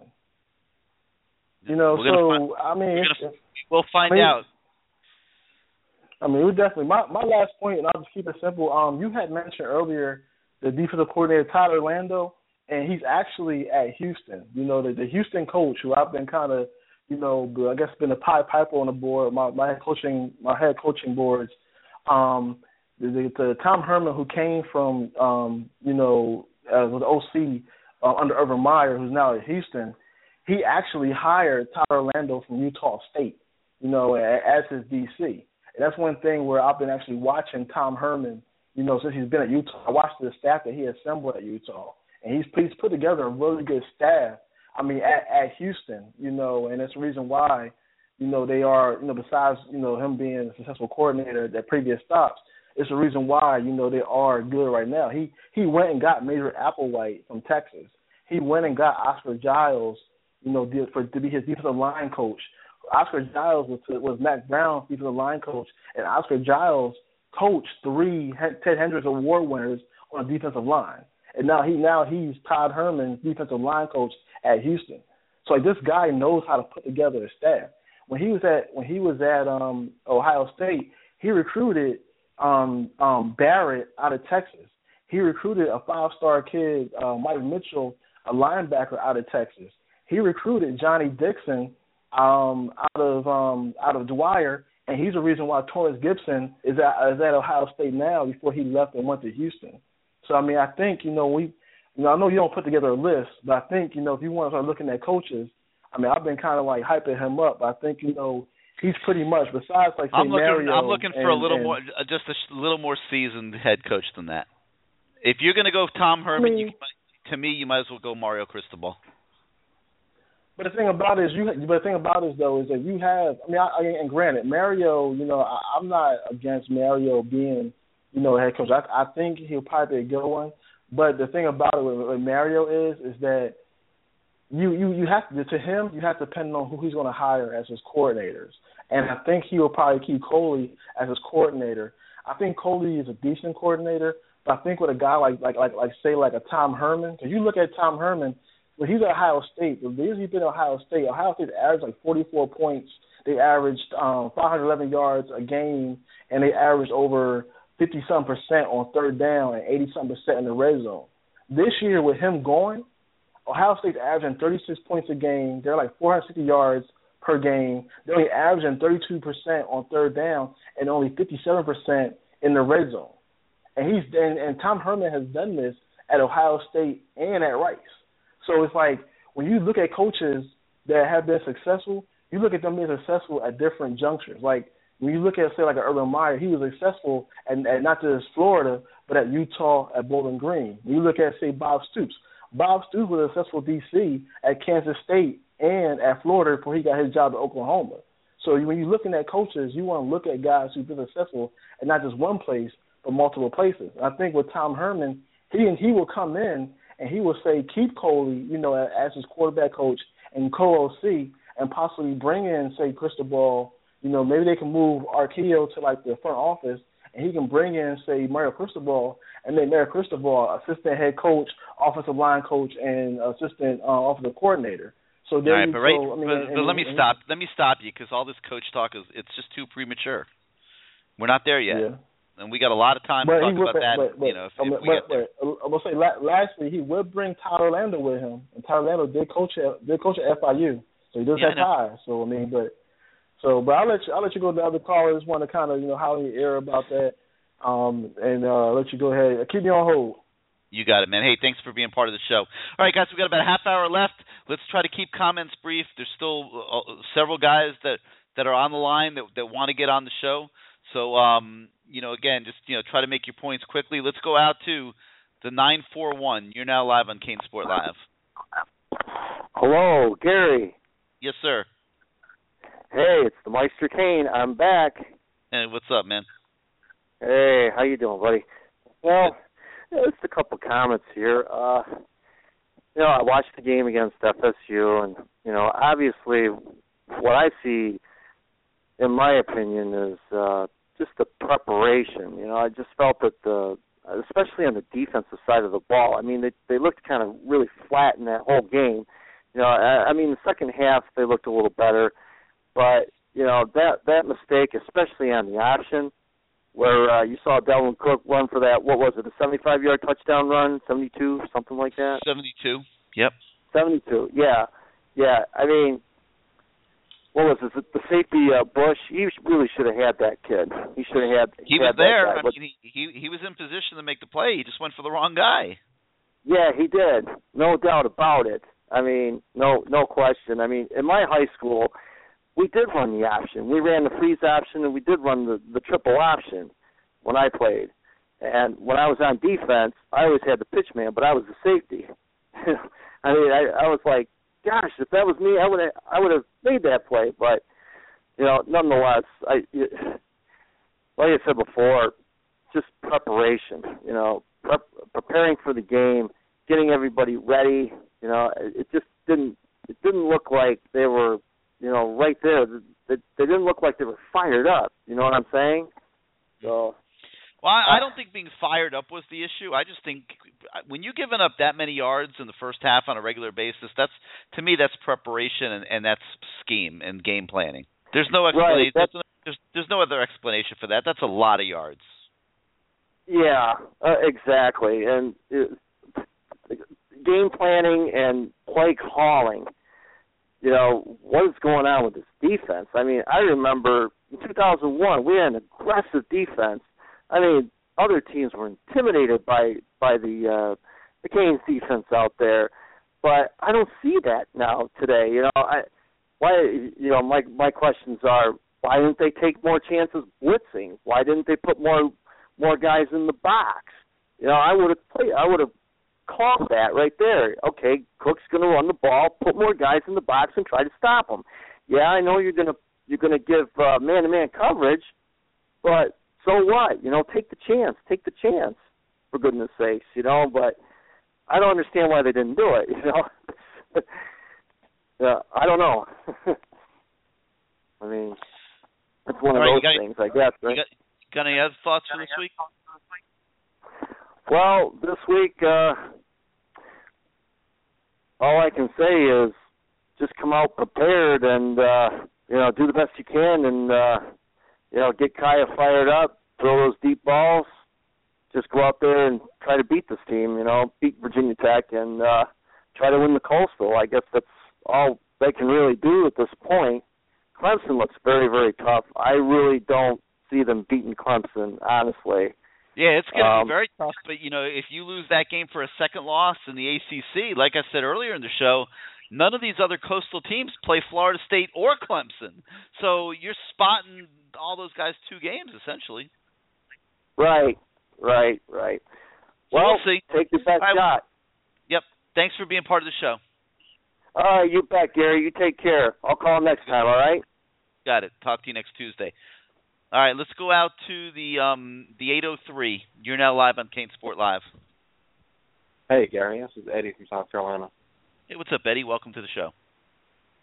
Thanks. Um, listen, I don't, I don't want any signature wins. I don't want the coastal. I tell you what I want because I don't expect that. I tell you what I do want. One nation for why this coach refuses to learn from his mistakes after five years. I realize you can't answer that for me, and, and even if you could try, when, it would be hard. when I look to- back but- at the Al Golden era, that's going to be one of the things that that I'll always be wondering. Like, you know, I I I get getting the job, maybe being in a little deep, you know, coming from Temple, having been at Virginia and Boston College prior to that. I I, I get all that. You know, and I get being blindsided by the Nevin Shapiro thing and all the other problems that he's had to endure here at Miami, uh the you know the first few years and all those things. I get every bit of it.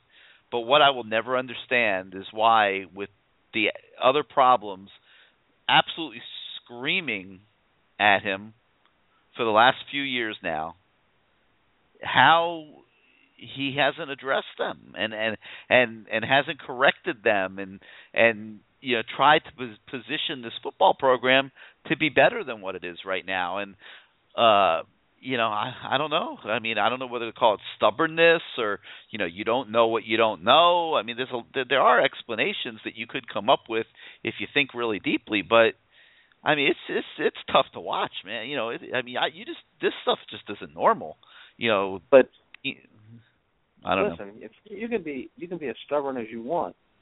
You know, stubbornest person in the whole world. If you reach down and you grab a hot pan on the stove every day, one day you're going to learn not to grab it. You know what I'm saying? yeah you're I mean, absolutely right and it, it's not it's not just that. I mean that that's bad enough by itself. It's not just that. It's that he's letting these players that we need the next four or five years, three or four years, that we're going to need. He's letting them come in and play one play, two plays. It doesn't make any sense. It's like he's setting the next guy up to fail, so his his reign doesn't look so bad. I mean, I don't know. I don't know what what I would like to think that's not the motivation.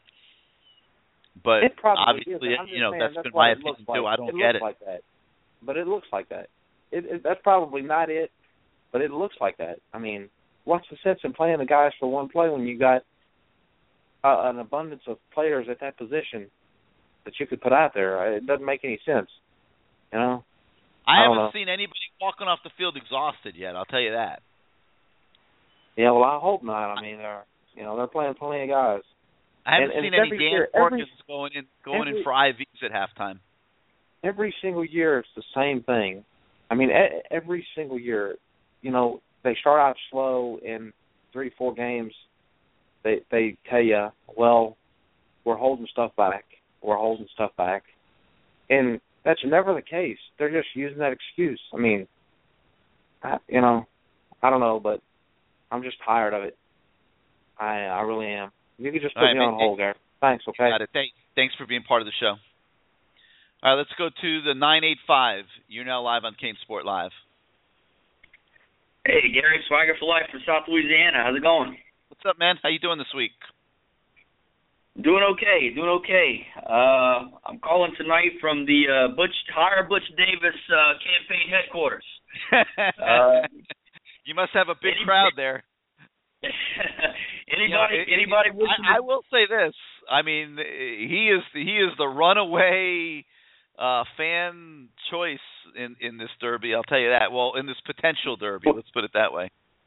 Well, look, anybody wishing to send donations from Cane Nation can send it to P.O. Box 985 or P.O. Box 504 to my man Roland, because we're both on the same page, page with with that.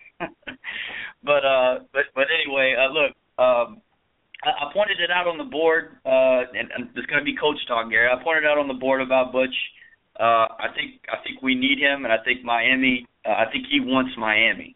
Um, his even Oh, his he definitely wants Miami. The question is, does he does he still have the energy for the job? That's the question. I, I think I think he absolutely does, and I, I kind of wanted to make a few points about it. Here's what is, it allows us to do. Uh, you know, number one, it's instant credibility from a recruiting standpoint in South Florida. We don't lose anything with him coming in from a recruiting standpoint. He's been there, done that. He understands the culture in South Florida. It's instant credibility with the high school coaches and with everybody that's that's in the know in the state of Miami. So that's that's one plus. Second plus, it makes the BOTs and the president and the administration happy because we can get them at a fair price, let's say, which we all know Miami loves to do. Uh, even though that even though those those uh those salaries as you mentioned earlier were going up, uh we could get him at a at a good rate, which would make uh, like I said would make the admin happy. He's a great ta- talent evaluator, which is something that we need right now. Um, no question about it. I think he's probably one of the the best talent evaluators in the country, and I'd put that up against anybody. And last, Gary, what it does is it, it allows us to put together an all-star staff. Because if you bring in Butch, what happens is then you can bring in a Cristobal under him. Then you can bring in a Leavitt under him. Then you can bring in some of these guys that we're talking about to be the head guy because we could they would come in right, let, right, under let me let, let, let me stop you because you're getting way ahead, and, and I don't think we should turn this show into coach talk right now. But uh, you're assuming all those guys want to come work under him, and I think I don't think you can make those assumptions. Um, but I, but I don't disagree with your premise that I mean he's obviously got to be in the conversation. Yes, and if he's not, shame on shame on Miami. Well, if he's you know, not. Miami may Definitely. decide they don't want to go in that direction, but he, I, you know, I, I, I think he has to be in the conversation, not just because the fans like him and want him, but be, you know, because of his credentials and, and where he is in his career, and uh, you know, at the end of the day, he, he potentially might be the safest candidate. So, you know, we'll we'll we'll see what happens. Wait, You got anything non coach, not non new coaching related? Yeah, I do. I wanted I wanted to point out a couple of things. Um, one about Brad Kaaya. Um, some people have made some comments about maybe getting on him a little bit. The guy threw for 400 yards against Florida State at Doak Campbell Stadium with defensive linemen in his face all night. I don't think Brad Kaaya deserves the criticism uh, that he's getting uh, right now, being that he was basically a one-man show that kept that team in the game the other night uh, when Joe Yearby couldn't get it going, mainly because of offensive line problems. But I think Brad Kaaya is kind of the the one savior on that team when you look from an X's and O's standpoint, both both offense and defense. So I think that Brad Kaaya, that, that I agree with you that that he would have benefited greatly from a redshirt year, and that he does have things to work on. But I think that people forget that he is still a true sophomore and will adapt and grow. This is year two for him. So getting into his junior and senior years, I think you'll see that development of him moving Yep. around in the in the pocket and and you know extending plays and doing some of those things. You're right. It's sad that we don't get another year with him, but it it is what it is with Brad Kaaya right now. But I just don't think he deserves he deserves the criticism. Well, I, I think you're gonna. I think you're that. gonna get two. I think you'll get two years with Kaaya at a pretty Oh, sure, darn high yeah. le- at a pretty high level. And you know what? There, there, there's nothing wrong with that. I just think that you know he, it's just been too much too quick, and that's why it's taking so long. You know, 17 starts is a lot of starts for a quarterback. No, I absolutely absolutely agree, and it is. It's sad because through 17 starts, I think we could have gotten so much more out of him if it would have gone a different way. But it's the hand that it's we're dealt with, and it's kind of what we have to deal with right now. So but but the criticism is is totally uh, you know it's dumb. I don't think it's criticism. Uh, I don't think anybody's. I haven't heard anybody criticize him. You know, I, I've seen I've seen a couple of things here and there, Gary. Of people people kind of getting on him a little bit. I I and I've, I- I've kind of come back and look lay off lay off that guy because he Yeah. he's the least of our problems right now. I I totally. Um, like I said, the only thing that's wrong with him is that he didn't get that red shirt year last year. That's it. I mean, he's I he's progressing. exactly. Progressing progressing very nicely, probably right on schedule for what he should be. If he was a redshirt freshman playing at the level he's playing at, I don't think anybody would have much to say. All right, hey, thank you so much for being part of the show. all right, thanks, Gary. Appreciate it. Yes, sir. Give us a call next week. All right, let's go out to the 706 where you're now live on CaneSport Live. Hey Gary, how you doing? Doing good. Who's this? This is Sebastian Gary, man. I've been on the line for two and a half hours. I didn't think I was going to get The- in, man. Oh man, the board the, the board is jammed. I'm trying like crazy to get through as many guys as I can, but man, it's Hey, you I know, believe, I, obviously I a lot of guys you are. You, I believe you are. You guys covered a lot of the things I was uh, wanted to share, and I had a lot that I wanted to cover. But I, one thought that came to my mind, you know, I know the season is still going on, and we're we had fired a coach, and we're not in the market of looking for a coach. We may be, but if we do go the direction where we need a coach, we need to get a coach that has been to the mountaintop, that's been that that knows how to play football on a championship level. And I'll tell you what I mean by that. You know, Mark Dantonio, he got hired from Ohio State after they beat us in the national championship game, and he went to Michigan State. And you saw how he kind of over time turned that program around. When you look at the success at Michigan, and you look at the success of Florida, and look at the success at Texas A&M, you, it it it leads me to believe, well, if we don't have such a talent deficit, when we have so much potential on our team, that good coaching can turn it around. Um, and and and and, and, here's some of the things I mean by that. Okay, when I look at this year, I look at just some recruiting busts that we had. You know, we got that offensive tackle Jahir Jones. We kicked Gabois off the team. You know, we brought in the you bring in a JC kid. You thinking that kid is going to come in and compete for a star position on and he one. and he's he's nowhere. I, I I mean, now that you mention his name, I, I it's like you would barely know he's even on the roster. yeah, you don't even know he's on the roster. So, I mean, you know, how do you I mean, make those kind of recruiting mistakes? I totally agree with what you. I mean, you you know what I mean? That's why I say, you know, some sometimes they coaching, you just got to be held accountable. I mean, I'll give you an example. Look at this year and last year. I mean, the true hate Canes fan, if y'all listen to me, hear what I'm saying. The last two years, we had a chance to beat Florida State on the final drive of the game in the fourth quarter. You can't tell me it's a huge talent gap. Even last year, we started out, we jumped on them early, we let them back in the game, but we still had a chance to win at home.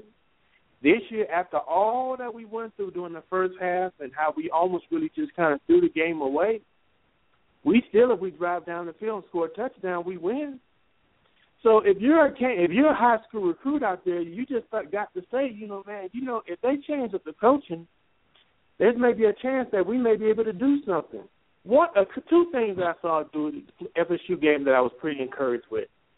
Man, when Stacy Coley caught that touchdown pass, he laid out for it. I mean, there was every fiber in his body saying, you know, that this could be the difference in the game. He sold out, and he made an incredible catch. For all the flack he's fought over the last two years, he showed up. Then I think during the second half, we really started to amp up the defensive pressure on Florida State, and we really, really had them on the rope. Chad Thomas knocks down that pass. We're looking at a totally different ball game if that if they have to kick the ball towards us fourth quarter. Okay. The other thing problem that I have is I don't think uh, Al Golden and his staff knows good clock management because, as I told you last week on the show, that we haven't won a game in like the last in two years where we traded trailed in the second half. So the halftime adjustment and everything is not there. You know, it's kind of like you can't communicate to your kids. You know, if you do this, that, and the other, you know, we can kind of come through because we haven't did it. And the last comment I made is somebody say, uh, um, why would we want Butch? You know, Butch lost five years to Florida State, and I knew that too. But I'm gonna tell you where Butch, you saw signs it was turning around. I don't know if people remember when we played Boston College and we had Kenny Kelly, and I think we were down like 28 to nothing or something like that. I mean, we were down real, real bad. And we turned around, we won that game in the second half, thirty-one to twenty-eight. You remember that game, Gary? Mhm. And so I say all of that just to say coaching matters. You know, at the, at the end of the day, you know, Blake James is going to be well within his right. Let's let the season play out. But if he brings Al Golden to the office, I mean, there's just so much evidence where you, I mean, you, where's the convincing argument to give me another year to be able to do something? Al had a perfect old golden opportunity after the Louisville game to say, you know what, I'm gonna make some changes. His job wasn't in jeopardy. That's when he blew year. it. That that's when That's he blew when it right blew there. it. That's when Yep. he blew it. He had an opportunity to tell the Canes Nation, you know what, I'm not satisfied by the way we perform on the defensive side of the ball. I need to make some changes. Nobody's calling for Coley's head to come off because he produces. I mean, at the tight end level, at the running back level, at the quarterback level, at the receiver level, you're changing parts, bringing in new players, you see it. On the defensive side of the ball, we can't make a stop to save our lives. I've watched Canes football for the last three years, and every time we needed to play on the defensive side of the ball, we never have it. And it's a sickening feeling because I know it's coming. I know it's coming. We're not going to show up on the defensive side of the ball. So that's the point I wanted to make. When he had a chance against that Louisville game to make a change, he didn't do it. And that's that's pretty much I want to say sealed his fate, but that's the decision he's going to have to live with. You know, I know him and uh, D'Onofrio are good buddies, but he could easily brought him in the office and said, you know what, what I see on the football field, I'm just not satisfied with it, and I don't think you're satisfied with it also. And I think I need to go in a different direction. As Canes fan, we would have respected it. You would have respected it. I think we'd have been a little bit more tolerable with what we say on the defensive side of the ball. But insanity is doing the same thing over and over and over, expecting a different uh, a, a different result. I appreciate you for for getting me Same on. plus man. same equals told you, I was same, no doubt about it. you know, I was almost on the phone for three hours on hold, but you know, I appreciate just kind of getting those comments on. But I really want to talk about the recruiting aspect. You know, Gabar's on the team. You know, we have our start tackle. We have another tackle that hasn't gained experience. If Jahir Jones panned out, we would have had a little depth. When you start blowing it on kids, and you see kids like Skai Moore at South Carolina, Rashad Fenton at South Carolina, Chris Lammons, cornerback at South Carolina. You know, kids we could have really, really, really just pursued and just kind of went off of, and we just were blowing it. You know, we blowing it on two stars and three star, three star kids, kids that are just jump on any scholarship offer. It really, really never really pan out. And the last comment I'm making, I'm done after this. Whenever I watch the game, I never see Tracy Howard, as talented as he is, getting a defensive back stand.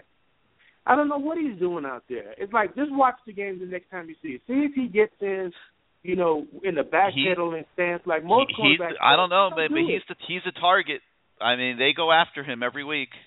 They do, they do, and I don't know if that's poor coaching or poor execution or whatever. But you watch the next game when they play against Virginia Tech. See if he gets in the back pedal. If he's disciplined enough. I look at all that stuff, you know.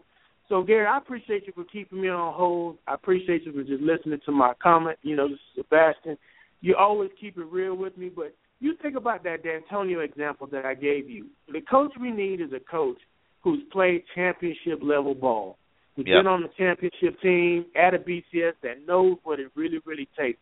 We can't take another gamble on somebody that's coming from the MAC that just had a good year or two. I don't think you'll Not see that. I don't think you'll see them do that if if it comes to that. to. I I, I got to keep But putting keep that it- asterisk there. All right, man. Hey, thank Hey, you for being part it. of the me on show. hold, man. You got it. All right, let's go to the 501 now. You're now live on CaneSport Live. What's up, Gary? This is Alex, man, up in Arkansas. What's up, Alex? Talk to us quick. Go ahead. Hey, man, I just called to get my therapy. I see you were about to change the name of the show tonight. No, we're I not was listening therapy yet. Not yet. I was listening earlier, but you're getting close. hey, listen, man, I um I just wanted to uh I listened to the show all night, man. A lot of people made a lot of great points and I'm on your message board every day, man, listening and putting up comments and actually even while I'm at work. But I have seen people kind of get, you know, a couple of people put on there that Kaaya doesn't have it, you know, and um they were kind of taking shots at him, but man, he hasn't really had a fair chance since he's been there. I mean, not just Dalvin Cook, Gary. Everybody that we play, we make them look good. So, you it ain't it's not just like okay, Dalvin Cook was the exception to the rule. We make everybody that we play look good. No matter if it's the running back for uh, FAU, no matter if it's Abdullah, no matter who it is, I'm sure we'll make somebody on Virginia Tech's team look really good. The problem that I have with it is that we just can't seem to stop anybody. It looks like we don't have any clue of what we want to do. It looks like they don't have any preparation put in. And then you don't have any coaching until something finally happens to maybe tick somebody off. And then they start all of a sudden playing, and you get a glimpse of what they potentially could be. But if you're going to do that every week, man, you're going to find yourself playing from behind or behind the eight ball every week and that's just too much pressure to put on your quarterback. Number one, because he doesn't have a dominant offensive line. So everybody knows he's not a mobile quarterback. He's going to be there. If you put the rush on, he's going to be back there because he's not mobile. So, I mean, it just gives them an opportunity to tee off on your quarterback, and then you factor in that we don't have a really good line. But I just, man, I really, at the end of the day, after it's all over – I really don't see it changing. I just hope at the end of the day, Golden can live with the fact that his best friend pretty much is about to cost him the best job in America. Yeah, and if it plays out that way, I just wonder, you know, five, ten years from now, when they're sitting back at like that vacation home in New Jersey or some, reminiscing on their times at Miami. I just, I just wonder how that conversation's going to go. I just, yeah, I, I can't believe what I've seen. I really can't. I'm being honest. Absolutely. It's it's unbelievable, and I feel bad for both of them. I think I think if Al had got Mark some help along the way, that things maybe could have been different. Um, but it just didn't play out that way. All right, I'm well, I heard you say that earlier, uh, Gary, but I wanted to ask you, man, what do you mean by help? Do you think his ego would allow him to do that? I think it has to. I mean, I think when you when the results are what they are year after year after year, nothing's different, nothing changes. There's nothing different this year than last year. There was nothing different last year than the year before. Uh, you know, I think it's obvious there's a problem there. You know, so. But aren't, aren't you past that point now? Well, yeah, you're past that point now. Yeah, the, yeah. Yeah, it's either do or die now, right? Or die time now. Yeah, I totally agree. I got I, you. Know, you with all respect to that caller earlier that said two, three more years. No, you can't. You can't. he was just. he was funny, man, and entertaining. He was just playing everybody. I know that. All right, hey. Absolutely. Um, thank you for being part of the show. I'm, I'm to try. All right, man. See you next week. Put me on. You got it. All right, let's go to the four one nine. You are now live on CaneSport Live. How you doing tonight? You with us? Going on once, twice, three times. All right, give us a call next week. Um, let's go to the 305. You're now live on CaneSport Live. Hey, what's up, Gary? How you doing? Doing good. Who's this? This is Cane 911. All right, 911, shoot. So, um, just real quick, man. I mean, last week we discussed uh, this game coming up, which was FSU. It's a rivalry game. And I said, what on earth makes anybody think we would win that game? With Al Golden's past, with everything that he's done. Um, but even with all that, work. you saw he had a chance. Oh man, let's just stop. He has a chance in hell. It's enough. No, they did. I mean, I mean it's, it's been five years. Listen, Al Golden. What has Al Golden done to be retained as the head coach of the University of Miami? Well, if he doesn't win the Coastal, nothing. No, no, no, no, no. That's not the question. What has he done thus far? Nothing. to be retained. Okay. I mean, so we you know, agree. he, he has done some good things in his job, but at the end of the day, it's about winning something. It is, and I think, um I mean, blaming Al is a little. I think in some ways it's unfair because Al did not hire himself, and Al's not going to fire himself, right? There's a there's a uh, you know the board of trustees is going to do that the president's going to help, and the AD is going to implement it, right? So, all you folks that are just getting so tactical with play calling and all this stuff, bro, don't get stuck in the minutia. Stay focused. You got to put pressure on the bot. That's where the pressure has to be, because at the end of the day, Al Golden is going to do what's good for Al Golden, and he's been showing that. He's been doing what's good for his friend, which is great. I think that shows great character, but that shows horrible business decisions because that's going to hurt his next employment. If I were to show more, let's say, if I were to get hired for a job and I didn't complete my task, I mean, wouldn't we be fired? You know, Gary, if I if I hired you, wouldn't you get fired if you didn't do your job right? Yeah, no I mean, doubt. this stuff. I mean, this cult of personality stuff really bugs me because the University of Miami is bigger than Al Golden. It's not just about Al Golden. It's about the U of M, right? So the biggest problem right now with UM football is UM, is not Al Golden. Is the people that hired him, right? Mhm. That's where the focus needs to be. Thanks, man. You got it. Well, yeah, they clearly didn't do their homework like they needed to, but um, you know, and, and it's taken him some time, but he's just he's not getting it done, and he's down to probably his last few chances. But anyway, thank you for being part of the show. Um, let's go to the nine five four. You're live on CaneSport Live. Hey, what's up, Gary? Doing good. Who's this? Frank. All right, Frank, give it to us quick. What you got? Uh, real quick, um, it, this even goes back to Randy Shannon era. If you look at how many five-star recruits between him and Golden that we had, you know, you got guys like Forston, Arthur Brown. You have um, what's? I had a Stanford the safety. The the, the what safety? The uh, safety from Stan Stanford. What was his name? The five star. I'm not sure who you're talking about. He was one of the Stanford trio guys. Oh, Ray Ray Armstrong. Ray Ray Armstrong. Okay, it's three. And then you look at, you know, through the golden era, who else do we had that's in a five star? On the Not defensive many. side of the ball. Tracy Howard was Right. a five star. Exactly, Tracy Howard. Not one of these guys did anything at me. Not one of them were developed because two coaches. Now, in, in, in fairness, I'm not sure any of those guys should have been five stars. You know, they might have been misranked. I'm not sure they should have been five stars. either way, not one lived up to the potential because they weren't developed at all. Now you look at, you know, guys, even like Kaaya. I think it's not in a situation with Kaaya where he's taking heat. Maybe they're just blowing him up bigger than what he is because right now he kind of reminds me of Stephen Morris a little bit. You know, he's got a gun, but at the same time, he's off and on. He's not consistent you know, when the ball's in his hand to win a game, I don't have that confidence. But at the same time, I'm not, you know, going to be the next Heisman candidate either, the next Ken Dorsey. You know, do you think there's a little, you know, too much pressure we're putting on him that really isn't fair in, re- in hindsight? Yeah, I don't think there's any question about it. I mean, I don't, I don't think he's really as good as everyone's really making him out to be. And at the same time, it's of like a Coley. What has he done? This guy hasn't even developed him at all. Look, look what happened when Randy Shannon fired Whipple. When he fired Whipple, though, what happened with Ja'Cory Harris when they brought in the next offensive coordinator? It was night and day.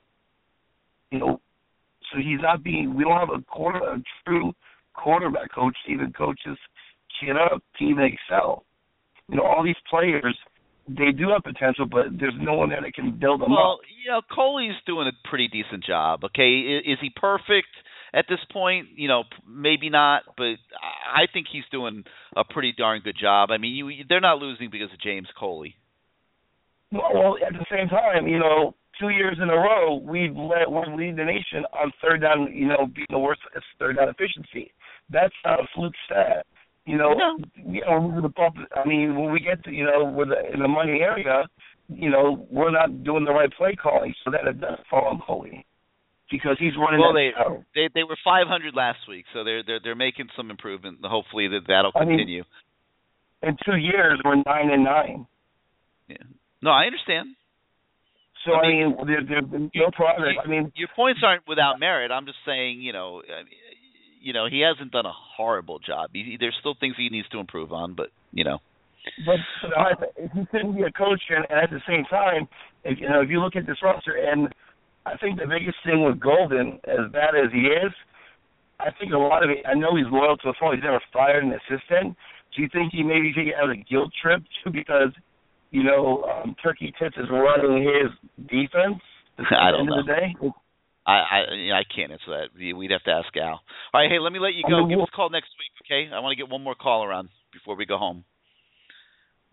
All right. Um, let's go out to the four one nine final call of the night. You're now live on CaneSport Live. How you doing? Sorry about that. Uh, this is Mo from Ohio. Oh, hey, what's up? What's up, Hello? Mo? Yeah, what you got for Hey, us? how Go you ahead. been? Yeah, actually, yeah. You know, I went to the Cincinnati game this year. I tried to make it down. I went down to the Cincinnati game. I've watched. You know, obviously, I watch us religiously. And you know they're they're killing D'Onofrio on the defense, and, and rightfully so. You know it's been bad for a couple of years, but honestly, this is just a bad football team right now, and it's just the the mentality. I think the coaching mentality is just passed down on the players. Unfortunately, I mean you even look at the offense, the third down percentage, um, a lot of the mistakes that lead us into third and eights and third and nines. You know, first and ten, the false start, or a chop block, or this or that. It's just very sloppy play that can all be corrected. And when you watch these kids, I don't think we have great talent, but I think we definitely have decent talent. I mean, you can work with the talent that Miami has. And I think that, you know, there actually is reason to be optimistic. I think this season, honestly, I'm not optimistic. He is going to find a way to lose that coastal, and it will happen, and he will be gone after this year. But the thing is, we have to bring in the right guy, and I do believe the right guy can develop this talent. I mean, South Florida is the hotbed. It is the best recruit high school football in the nation. Only other thing you have to go do is find your offensive lineman somewhere. Everything is there. And I think with the talent, Miami fans really remain optimistic. I mean, I think this year, I think we're going to have a do it. It's it's done. I really do. I think with the right coach, I mean, look at the Michigan. I mean, Michigan has jumped right back in the thick of things. Obviously, we're not going to get a Harbaugh. I understand that, but I think the right coach who can work with the high school coaches down in South Florida, I think Miami can be a factor very soon. I'm really not as I thought I'd be a little bit more down, but I really I do. I, I I'm kind of actually optimistic. I really do think if we get the right guy in there, Miami can be a factor very soon. That's just my opinion. Because it, it's just sloppy coaching right now. His record is the is the way it is. I mean, he hasn't beaten a top 25 team at the end of the season. There, there's a reason for that. That team is No- sloppy. No Both- doubt. Both sides. You agree? No I mean, doubt. both sides of the football. Yeah, Not not just the record speaks for itself. I, I said at the beginning of the year, the, the games are going to Mhm. take care. Everything's going to take care of itself, and so far it, is. I mean, you you know, you're seeing the same problems that they've had the last few years resurfacing yet again this year, and you know that tells you Sure. something. All right, hey man, thank you so much for being part of the show. Give us a call next week. Thank you very much. All right, man. Thanks for being part of it. All right. All right, guys, great show tonight. Man, I mean, I, maybe we should have called it therapy. There weren't a lot of happy Canes fans um, that were part of it, but you know, like I said at the beginning of the show, I, I think everyone's justified in their dissatisfaction. I mean, you, you you just can't really size it up any other way. You know, when your team goes out and, and, and is uh, seemingly unprepared and giving 300 plus yards up in the first half of a game, and you're behind the eight ball from the first snap, trying to play catch up, it's a tough road to hoe. Um, but I do give the kids a ton of credit. They fought and battled, and they did have a chance to win it in the end. They just weren't good enough. I want to thank our sponsors for tonight, SeatGeek.com. Remember, you go to SeatGeek, you use um, you, you download their mobile app, you use the promo code Cane C A N E, you'll get twenty dollars off your first ticket purchase. Uh, that's a pretty phenomenal deal. Um, Harry's.com, razor blades from Germany, um, kind of like German cars. They're pretty good. Uh, you might want to try them for ten bucks. You use the promo code uh, C A N E S at Harry's.com. They'll give you five dollars off their normal fifteen dollar price for their starter kit, which will cover you for a month. And you could try out their razors and razor blades, and they give you some shaving cream, and um, that's a pretty good deal as well. Happy that we're able to bring that one to you. And then finally, FanDuel.com. Um, you go, you use the promo code Cane when you sign up. They'll give you bonus bucks up to two hundred dollars uh, when you register, and you can play fantasy football and and see how you do. So good deals for you guys uh, from our sponsors on CaneSport Live. Uh, Saturday, Virginia Tech, Sun Life Stadium, three thirty. We'll see what happens. I think it's a must game for the Canes, and um, I really don't think they can afford to lose again, including the Clemson game. I think if they get to two losses in the Coastal, um, I'm not saying it's impossible, but it's going to be tough because none of those teams play Florida State or Clemson. We'll see you next week, everybody.